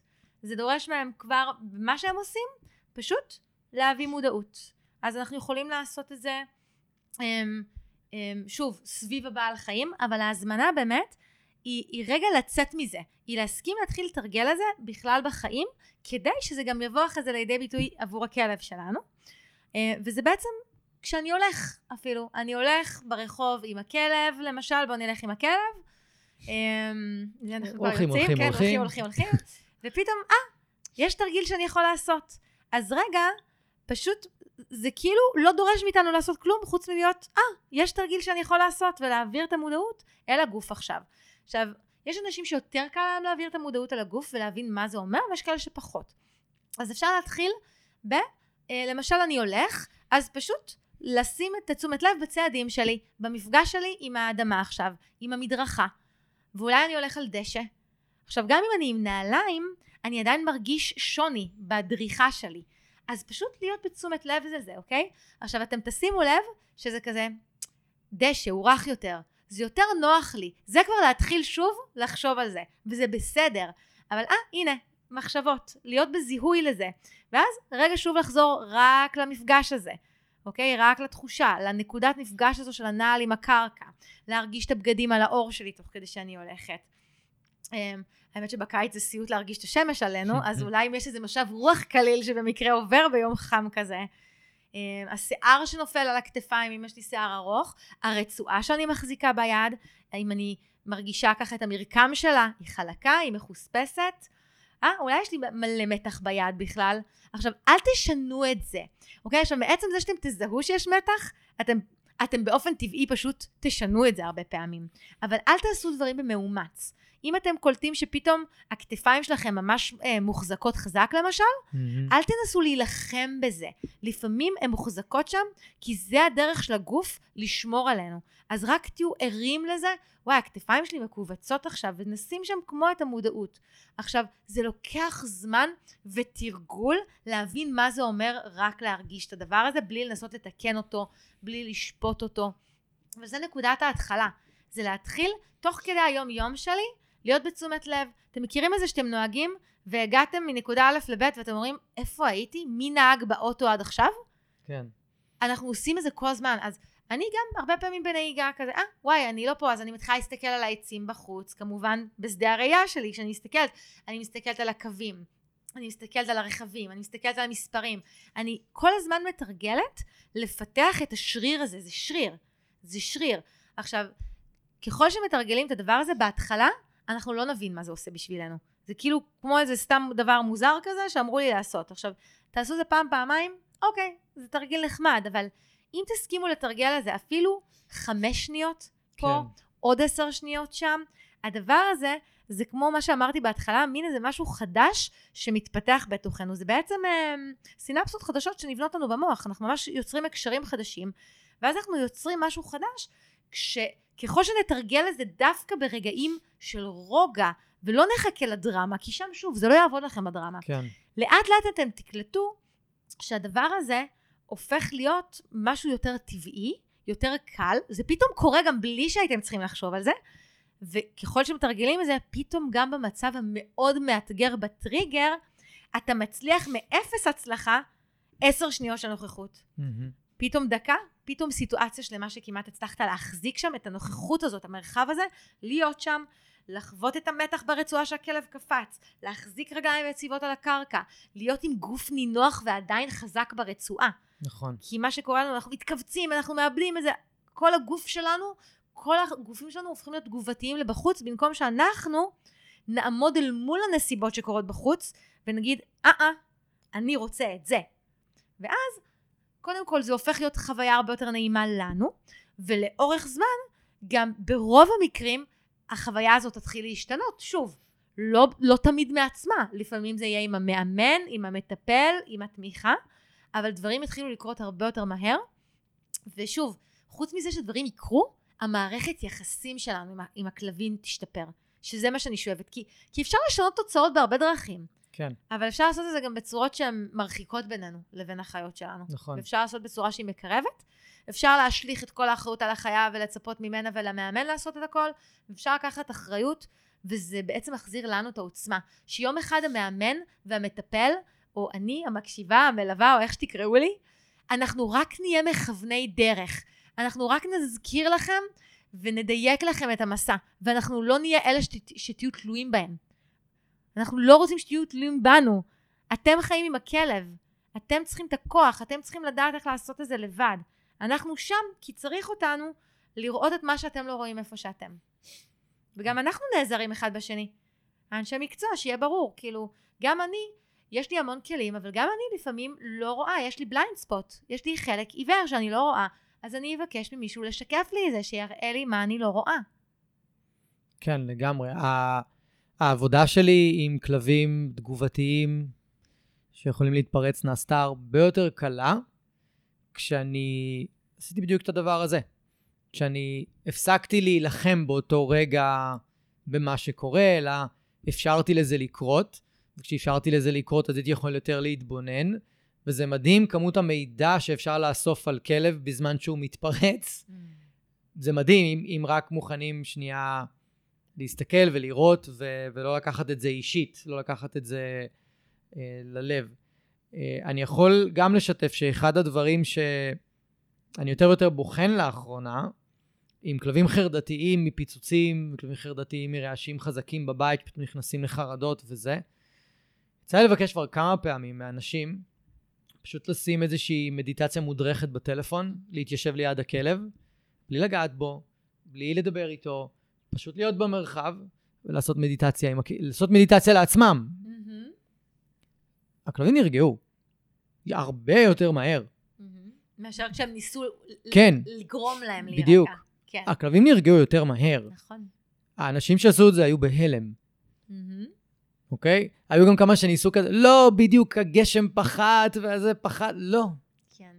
לא, רגע, כאילו גם, אפילו שם יש סירוב לראות את מה שהיה תשמע, רגע. במקצוע כמו שלי, שהוא הרבה עם פסיביות, אני תמיד צוחקת שכאילו כל החיים שלי וההצלחה שלי וזה, היא מקרית כביכול. כי, כאילו, מקרית במרכאות, כי אתה יודע, לאנשים מאוד קשה לקבל, הם תמיד ימצאו את הלמה זה לא קשור לזה. אז אני תמיד צוחקת שכאילו, החיים שלי עם איזה אה, מזל כזה שנפל עליי. לא, זה פשוט עובד, זה פשוט שם. גם לי, אה, לקח המון זמן לסמוך על זה שזה עובד ככה, כי זה לא קל. כי שוב, אנחנו מורגלים לחפש הכל בפעולות. ואז המתנה שלי יש לתת, היא דווקא הפסיביות הזו, והלהיות שם רגע. וזה לא פשוט, זה לא פשוט. ו... והיום יותר ויותר אנשים רואים את זה. הם רואים את זה, וכמו שאמרת, כשאתה נותן גם להם לעשות משהו שוב ושוב ושוב, והם חווים את זה בעצמם, זה המתנה הכי גדולה בעיניי. כי אותי היום הכי מרגש, זה שלקוחות שלי כבר פחות צריכים להגיע אליי, כי הם למדו לעשות בעצמם את השקט הפנימי, את ההתבוננות, ואת רוב הדברים הם יודעים כבר לעשות בעצמם. גם אם זה פיזי וגם אם זה התנהגותי. הם מתחילים לראות את ההקשרים, כי הם, כי הם באמת הסכימו לעשות את זה. כן. זה האחריות. זה כמה אני מוכן לקחת אחריות. כן, ואחד הדברים שהכי עוזרים לי לשים לב, קודם כל, תן את זה משני כיוונים. אחד הדברים שהכי עוזרים לי לשים לב לעצמי, אה, את אה, אמרת קודם, את שאלת איזושהי שאלה שמכוונת, אני לא זוכר מה היא הייתה, שאלת שאלה שמכוונת רגע אה, להסתכלות פנימית. מה עוד, במה עוד לא הבחנתי? מה, מה עוד לא חדש? הבחנתי, מה עוד כן. לא הבחנתי פה? אז אני מבקש מלקוחות לשאול איך אני מרגיש עכשיו. זה הכל, איך אני מרגיש עכשיו. מספיק שאנחנו שואלים את עצמנו את השאלה הזאת פעמיים בטיול, זה לקחו טיול ארוך, זה כבר הולך לעשות הבדל מאוד גדול, כי אם אני מרגיש לחוץ, אז אני יכול לעשות את מה שאת תיארת מקודם, ואני יכול לעשות נשימות עם עצמי, ואני יכול רגע לקחת הפסקה מהטיול, ללכת עם הכלב לאיזה מקום ולעשות הפסקה מוחלטת מהרחוב, ואיזה פינה מוסתרת אם אני מוצא, או איזה חנייה של בניין, ושנייה, בוא נעצור הכל, אני מרגיש נורא לחוץ ומוצף בעצמי. כן. מהטיול ומההתמודדויות, ואני צריך לה... הופיע כלב, היינו צריכים להשתמש בטכניקה הזאת, והופיע כלב בטכניקה הזאת, והופיע כלב וזה, והופיע... ואני צריך שנייה רגע לנוח. יש מקרים שאני מגיע אליהם, והכלב חי בסביבה מאוד עמוסה, ושבוע שעבר גם עבדתי עם כלב מבוגר בן עשר, ואני הופתעתי ממנו ברמות מהרמת ריאקטיביות של כלב בן עשר, שחי כל החיים שלו בתל אביב. איך זה, כאילו, הוא אמור להיות הכי אדיש לזה, כל השנים האלה. ויש פעמים שאני מוצא את עצמי מוצף. פשוט מוצף, תוך עשר דקות, עם הכלב אני מוצף. וכבר, אני כבר למדתי לזהות את זה. אני בעצמי אומר לאנשים, טוב, טוב, בואו, אנחנו הולכים לרחוב שקט, לעשות הפסקה, למה זה היה אפילו היה יותר מדי בשבילי. הבנתי מה אתם עוברים ביום-יום. הכל ברור. מכמה דקות של להיות עם הכלב כדי... ואז זה גם בעצם עוזר לנו להבין מה, מה הכלב עובר בתוך כל הדבר הזה. אז לשאול באמת איך אני מרגיש. ממש. זה, זה פשוט שאלה ש... ואני אתן לזה השלמה, דרך אגב, כי הרבה פעמים אנשים, התשובה שלהם זה, אני לא יודע. הנה, השתעלתי ורוני קפצה. הרבה פעמים כששואלים מישהו, איך אתה מרגיש? האינסטינקט שלהם להגיד זה, אני לא יודע. אני לא יודע. נכון. אז תגידו, מיד אחרי השאלה, איך אני מרגיש, ממש להגיד לעצמנו, או בקול רם אם אפשר, או בתוכי, אני מרגיש, אני מרגישה, ומה שיוצא, גם אם זה לא רגש, גם אם זה תחושה, וגם אם זה מחשבה. קודם כל, לתת לדבר הזה לצאת. רגע צריך לשטוף את הצינורות האלה של, כן. של הרגשות. אנחנו הרבה פעמים לא יודעים לעשות הבחנה בין החלקים האלה. פשוט לאט לאט להכיר שיש מחשבה, יש תחושה בגוף ויש רגש. וכמה שנמשיך לשאול את עצמי איך אני מרגיש עכשיו, אני מרגיש, וואי, אני מרגיש קיבוץ. אוקיי, שזה תחושה. ורגע להסכים להיות בסדר עם זה שיש קיבוץ. ואז אני אשאל את עצמי, אחרי כמה זמן עוד פעם, איך אני מרגיש עכשיו? אני מרגיש אולי בלבול, אולי מוצף. כל הזמן להוציא את זה החוצה. זה נכון, זה מנקה מאוד את הצינור. אמ, זה חשוב, זה חשוב. זה גורם לאנשים גם לחזור לתוך, לתוך עצמם, באמת. לא להסתכל מה קורה בחוץ, אלא רגע, מה קורה בתוכי עכשיו? כן. שאגב, אחד הסימנים עבורי, בתור מתבונן מהצד על האנשים, כשהם מטיילים עם הכלב שלהם, או אנחנו באמצע שיעור, להבין שהם בפנים מאוד מאוד לא רגועים. דבר נורא פשוט, הם, הם קופצים מדבר לדבר, ממש, כאילו, קופצים מדבר לדבר, הכל נורא תזזיתי.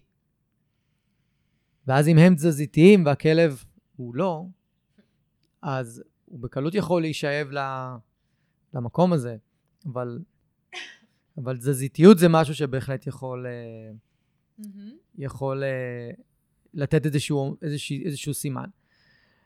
אה, אנחנו לקראת סיום, ויש לי עוד שאלה שמעניינת אותי, וגם זו שאלה, זה איזשהו משהו שמסתובב הרבה. האם כלבים חיים בכאן ועכשיו? לדעתך? לדעתי. Um, הרבה שנים um, אני האמנתי שכן. זה מין כזה משהו שאני גם שומעת המון, ש... שאנשים אומרים, אנחנו לא חיים כאן ועכשיו, וכלבים כן, או בכלל חיות כן, כאילו בדרך כלל מתייחסים לזה ככה. ושנים גם זה מה שאני חשבתי, אבל יום אחד כאילו כמו נפל לי האסימון כזה, רגע, אם הם באים אליי, ומה שאני עושה עבורם, שעוזר להם, זה לעזור להם להיות נוכחים, אז איך, איך זה עובד אחד עם השני. Mm-hmm. ואם הם היו נוכחים, אז הרגשות היו מתחלפים ונעים. וכל הטראומות האלה שיושבות להם שם בפנים, שכל הזמן מפעילות אותם ולא מאפשרות להם למידה של המצב, זה מעיד לנו שהם לא נוכחים. זה, זה, זה אומר שהם כמונו משתמשים במנגנון של ניתוק מהגוף, הם יוצאים מהגוף. עכשיו, מה זה יוצאים מהגוף?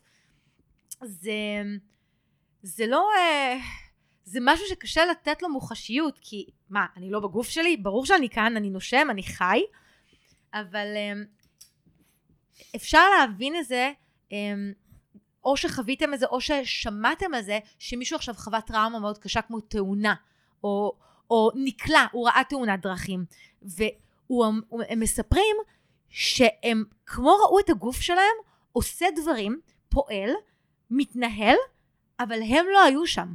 כאילו איזה נתק. פתאום יש איזה, אה, יש איזה שם, אה, אמ, אסוציאטיביות, כאילו דיס אה, אסוציאציה, כאילו הם מנותקים כאילו מהגוף. ורובנו מסתובבים בעולם לא נוכחים רוב הזמן. אמ, שוב, אם, אם לא היינו לגמרי בגוף, אז הגוף לא היה מתפקד, אוקיי? אבל אנחנו לא שם. ואיך אנחנו יכולים עוד לדעת את זה? אתם מכירים את זה ש... שמישהו מניח לכם את היד על, ה... על השכמה, ויואו, לא קלטתי כמה אני תפוס, כאילו כמה אני מחזיק, או שאני הולך למסאז'יסט, והוא לוחץ לי על, ה... על איזשהו שריר ביד, ואני פתאום אומר, איך אני בכלל חי ככה? כאילו, וואי, הדבר הזה כל כך כואב. עכשיו, זה לא רע או טוב, זה מנגנון הישרדותי לחלוטין, אנחנו ככה מצליחים להתקיים. העניין הוא שהפכנו להיות רק הדבר הזה כמעט. אנחנו לא אמורים להיות כל הזמן מנותקים.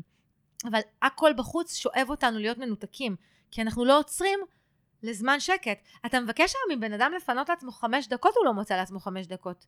אז ברור שכאילו הם, הם, הם מנותקים.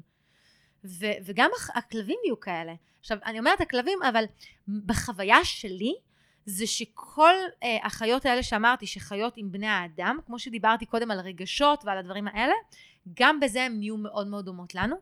אה, וחיות בר שחיות בטבע, הן לא כאלו בחוויה שלי. הן כן נוכחות, כי אחרת, אם איזה אה, אה, גזל כזה יהיה מנותק מעצמו, הוא תוך שנייה יטרף. מתי כן בטבע בעל חיים מנתק את עצמו?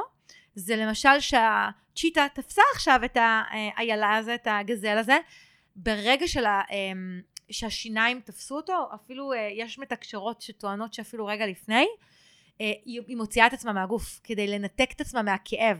עכשיו, זה ממש מנגנון שמדברים עליו בכל המנגנונים של טראומה, שיש ניתוק כדי לא לחוות את הכאב העוצמתי הזה, אתה חייב רגע להתנתק מזה. גם פוסט טראומה, מה זה הניתוק? כל החוויית ניתוק האלה שחווים, גם שזה רק, רק במרכאות טראומה רגשית ולא טראומה אה, גופנית. זה גדול מדי על, על האדם להכיל את זה, הוא לא יכל להכיל את זה, אז הוא מנתק את עצמו מהדבר. ובגלל זה הוא לא מצליח להשתחרר מהטראומה, היא, היא חרוטה שם. ויש איזשהו נתק שהוא שומר עליו, אבל כדי שהוא יוכל לרפא את זה, הוא חייב מתישהו לגעת בזה עוד פעם. אז אני חווה שהכלבים הם לא נוכחים, הם יש להם רגעים כמו שלנו יש רגעים ספציפיים. בגלל זה לעשות גם כל מיני דברים משותפים איתם יכול מאוד לעזור גם להם וגם לנו. אם יש לנו כלב שאוהב לשחק, פעילות כזו היא מאוד מנכיחה אותם וגם אותנו. אמ, אני נותנת הרבה תרגולים של סשנים של מגע בין אנשים לחיות, וזה לא רק בשביל החיה, זה כדי שאנשים יהיו נוכחים. אתה יודע, אני לפעמים נותנת להם סשן שהוא נראה כמו סשן ליטופים, הם עושים, אה, אני כל הזמן מלטף אותו. לא. לא. אתה רואה ל... טלוויזיה ליטוף... ושם עליו יד במקביל אוטומטית, שמלטפת לא. אותו. אני קורא לזה ליטוף מודע. בדיוק. אני מבקשת מהם להיות בנוכחות, במודעות, אה, ואני אומרת להם, אין לכם סבלנות עשר דקות? דקה. חמש דקות זה מה שאתם יכולים, שתי דקות זה מה שאתם יכולים, דקה זה מה שאתם יכולים. ככה מתחילים. הדקה הזו, אתם יודעים מה? השלושים שניות האלה של נוכחות, יש להן ערך פי אה, אה, מספר בלתי מדיד, יותר משמעותי, מהשלושים דקות שתשבו שם ותלטפו אותו סתם בליטוף אוטומטי. זה כל כך משמעותי, שעד שאתה לא חי את זה ומתרגל את זה, אתה לא מבין את זה.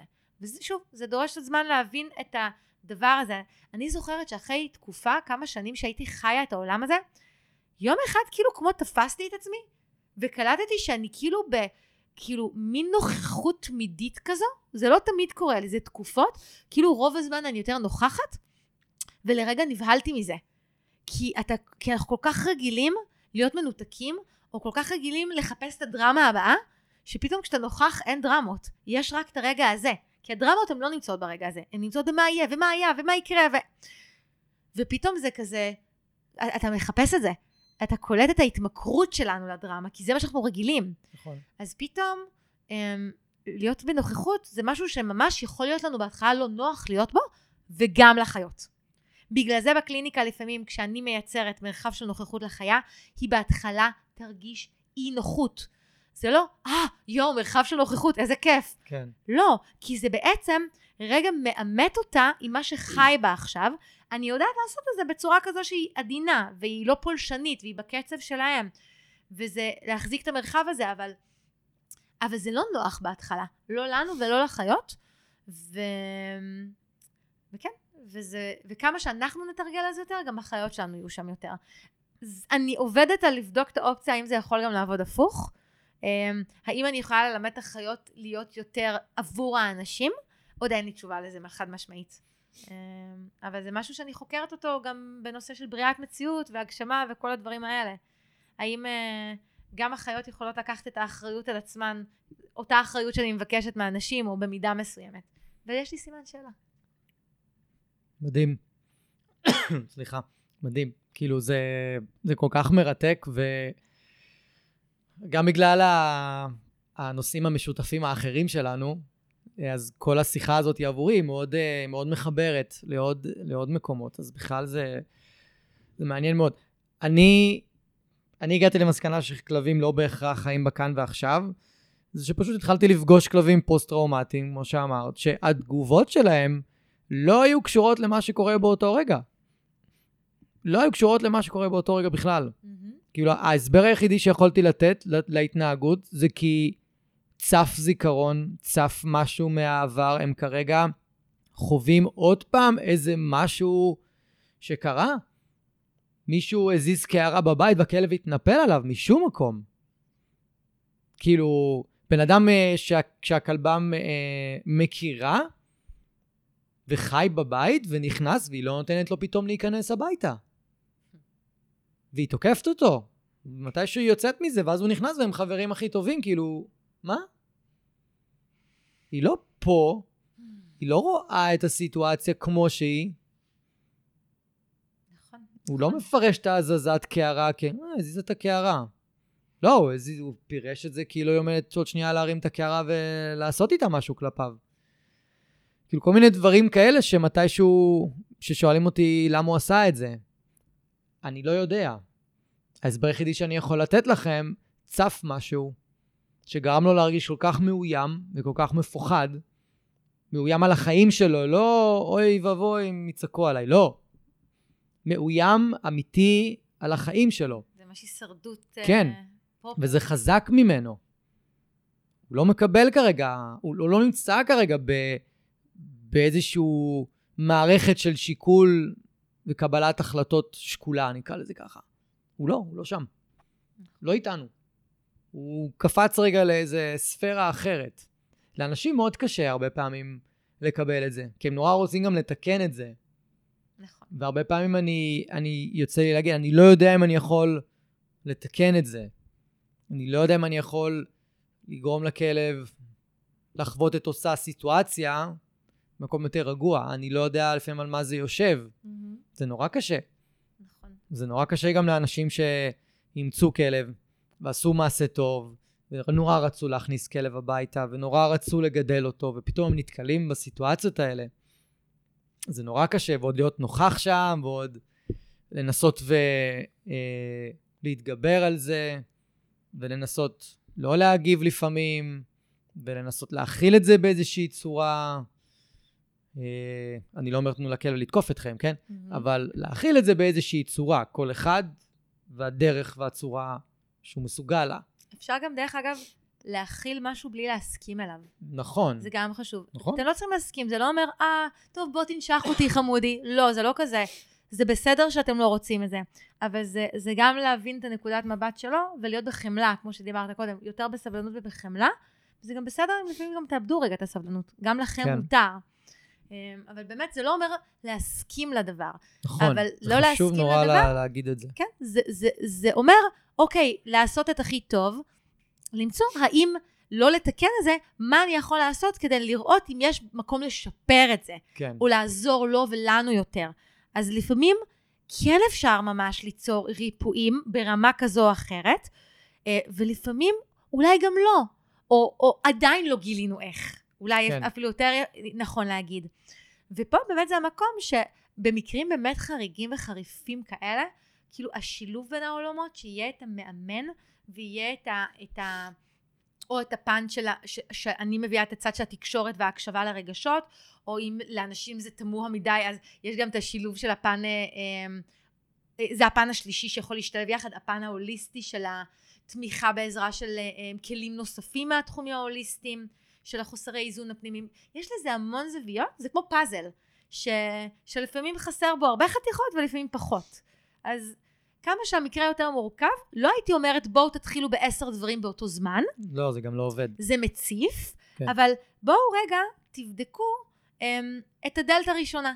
בואו תתחילו, בואו תמצאו. היום גם הרבה מהמאלפים והמאמנים כבר הם, מכירים גם את שאר העולמות, וגם, וגם הפוך, המטפלים מכירים את המאמנים, וכל אחד ככה לאט לאט מתחיל להכווין אל, ה, אל הדלת הנכונה.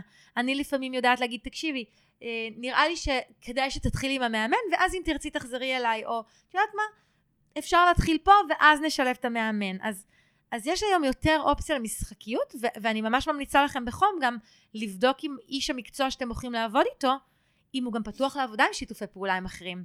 כי זה משהו שבעיניי הוא מאוד משמעותי היום. נכון. כי כשאליי מגיע לקוח, אה, שלא דרך המאמן, אבל הם במקביל עם מאמן, שהוא... הם, הם, עזבו סותר את דעותיי, דעותיי לחלוטין, שלפעמים זה מאוד קשה לעבוד ככה, אבל הוא גם מתנגד לשיתופי פעולה, אז מאוד קשה לנהל ככה, אמ, זה מאוד מבלבל אתכם, את האנשים בעצם, כי כל אחד נותן לכם כאילו קצה אחר, או אומר משהו אחר.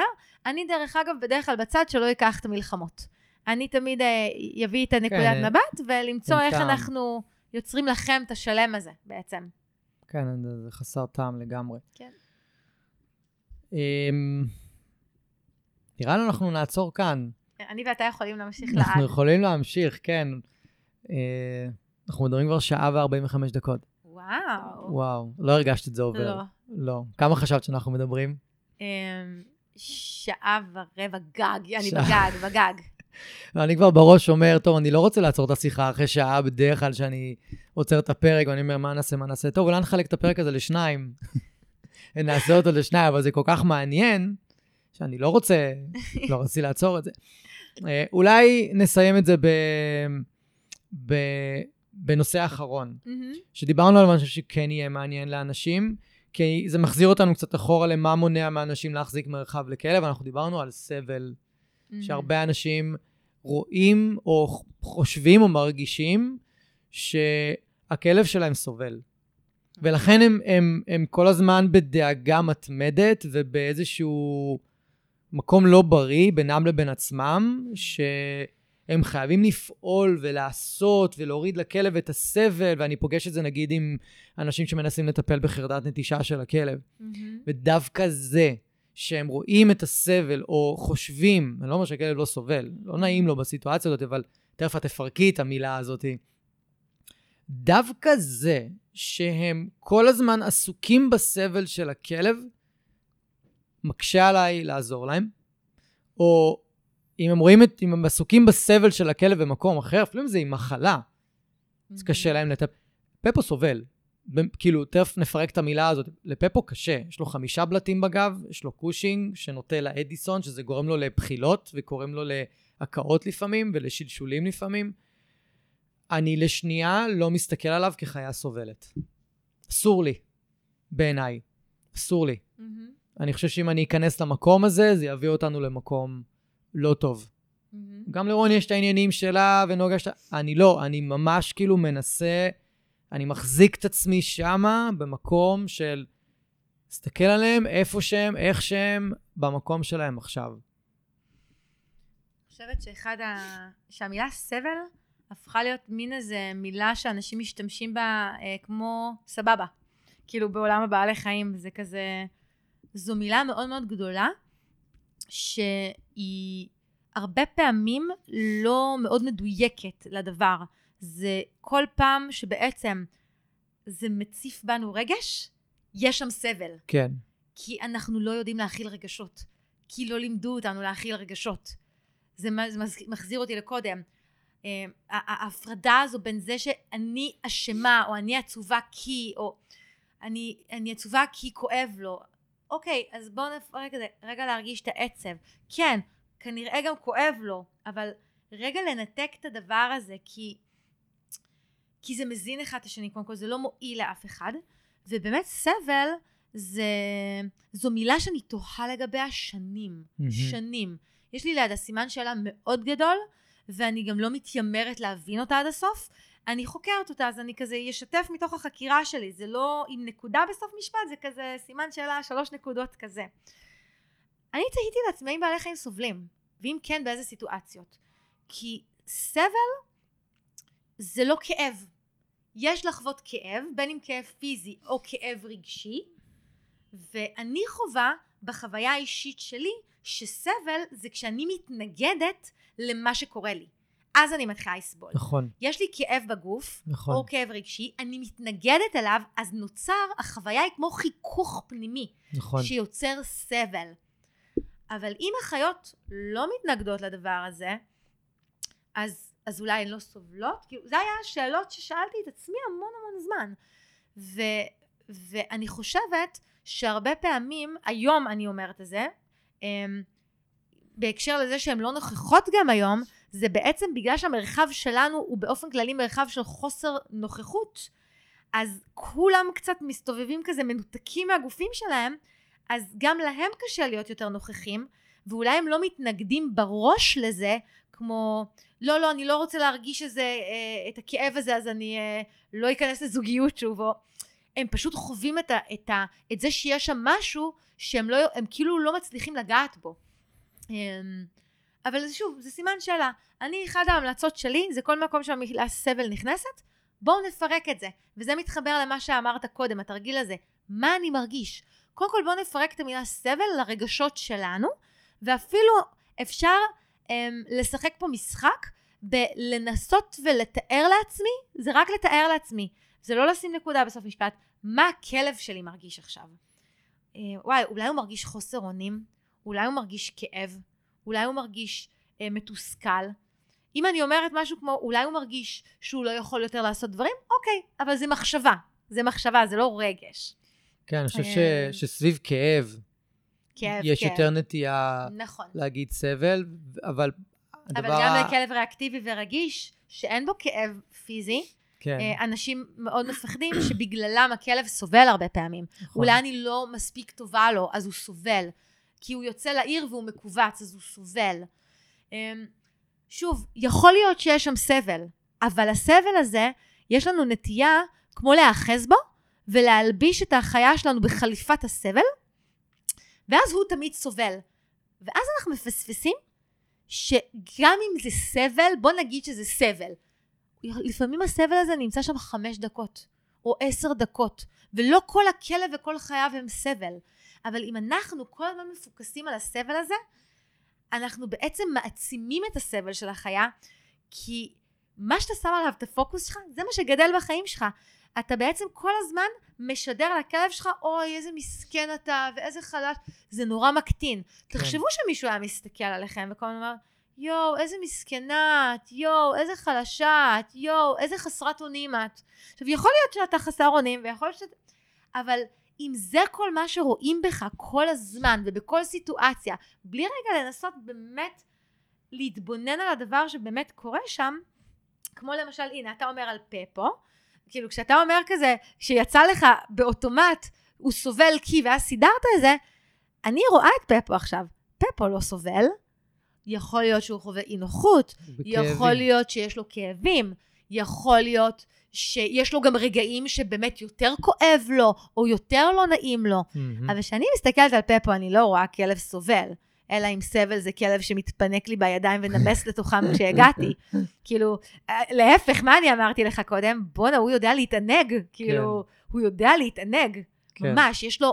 אז, אז יכול להיות שיש רגעים שלא נעים לו, מהמם. אבל הם לא, הם לא הם, מנתחים את זה ורבים עם זה כמונו. כן, יכול להיות שיהיה כאב בלתי נסבל לפעמים. עכשיו קרתה פריצת דיסק, זה כאבי תופת. כן. אז יש שם כאב מאוד קשה. ואולי גם כרוך שם סבל עד הטיפול, אבל אנחנו קצת נאחזים בסבל, בסבל כרוני. כאילו, אנחנו כמו נאחזים בזה ולא משחררים את זה. ואז אנחנו לא נותנים גם לה לשחרר את זה, לחיה, לכלב. אמ, אז כן, אז כל פעם שהמקום הזה שעולה בנו, זה בדרך כלל בא גם עם עיוותים כאלה של הפנים ושל הגוף. מאוד קל לזהות מתי אצלנו זה עולה. רגע תנסו לקחת נשימה, ללכת פנימה וקודם כל לבדוק מה אני מרגיש עכשיו. כי הרבה פעמים אנחנו פשוט משליכים את עצמנו על החיה. אמ, ושוב, וללמוד לעשות את ההבחנה בין כאב לבין סבל. אמ, אתם יודעים, אני מלווה אמ, המון אה, בעלי חיים אה, בסוף שלהם, ממש בימים האחרונים, ואני מלווה גם למוות טבעי. מהמם. ולפעמים בימים האלה זה לא קל. זה לא קל, וזה גם המקומות שהרבה פעמים המילה סבל עולה לאנשים. אני, למה אנחנו קוראים לזה המתת חסד? שזה דיון בפני עצמו, שלא ניכנס אליו. חסד, לא חסד, למי החסד? אבל הרבה פעמים, המתת חסד הזו במרכאות, אנחנו כאילו קראנו לה ככה כדי שהוא לא יסבול. ו... נכון. נכון. והרבה פעמים אני, מהחוויה שלי, שוב, זה נושא מאוד גדול שיכול ללחוץ על הרבה כפתורים, אבל אני אסיים בזה ככה. אמ, יש שם כאב, ויש שם מנגנונים טבעיים של גוף שמתפרק לקראת הסוף. אבל לא תמיד הבעל חיים סובל, וכמתקשרת, הרבה פעמים אני מלווה אנשים מתוך הקשבה לחיה למוות טבעי, שזה משהו שיכול להיות מאוד מפחיד לאנשים לשמוע אותו, גם לי זה היה מפחיד בפעם הראשונה כשהכלב לימד אותי לעשות את זה, כלב מדהים. אבל מה שמדהים יותר, זה שבדרך כלל כשאני מלווה אנשים לשם, האנשים בעצמם ידעו שהכלב רוצה ללכת באופן טבעי, הם פשוט מפחדים מהסבל. הם כל כך מכווצים ורגילים שאומרים להם, לא, למה את נותנת לו לסבול? תרדימי אותו. למה את נותנת לו לסבול? תרדימי, תרדימי. לי יש כלב שלא הולך בבית כבר, כלב בן 20, מדהים. והוא לא הולך יותר, הוא סיים את, את שלב ההליכה שלו. אמ, אולי יש לו אי נוחות בגוף, הוא לא באיזה כאב מאוד דרמטי, אבל הוא לא יכול יותר ללכת, זה אומר שהוא תלוי בי במאה אחוז. מה האינסטינקט של רוב האנשים? תרדימי. ואני מסתכלת על הכלב הזה, ואני לא מבינה, למה להרדים אותו? הוא כלב שמח, הוא רואה, הוא שומע, הוא אוכל, הוא מתפנק, הוא דורש שאני אספק לו את צרכיו. נכון, אז, אז אני צריכה למלא לו צרכים שכרגע הוא לא יכול, אני צריכה לשבת איתו בחוץ, אני צריכה... אבל למה להרדים אותו? ושם הרבה פעמים אנשים נופל. אנשים רואים את הכלבים המשותקים שלי. יש לי הרבה, להקה עם הרבה כלבים עם צרכים מיוחדים. אוי, איזה מסכן, ומכווצים, וסבל. ואני אומרת לאנשים, קחו נשימה עמוקה, צאו מהבית וכנסו מחדש, שימו את המשקפיים, או השקופות או הוורודות. אתם עם משקפיים שחורות, זה מה שהתרגלתם. הם לא מסכנים.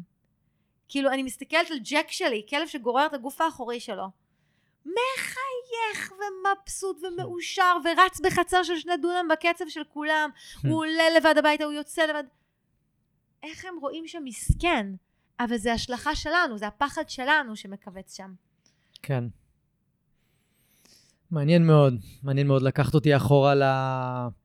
לבזיק, החתול שלי, שהרדמתי mm. בצער רב, ומאוד פחדתי מ... מלהשאיר אותו בחיים במצב שהוא היה בו, שהוא היה משותק ברגליים האחוריות ולא מסוגל לפנות את עצמו. ואני מודה, אני מאוד פחדתי מה...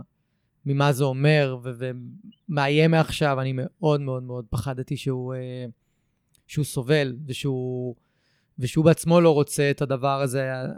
הייתה החלטה מאוד מהירה למנוע ממני את ה... אני חושב שאם הייתי מחכה עוד יום, יומיים, שלושה במצב הזה, אני לא הייתי מרדים אותו. אני לא הייתי מצליח. Mm.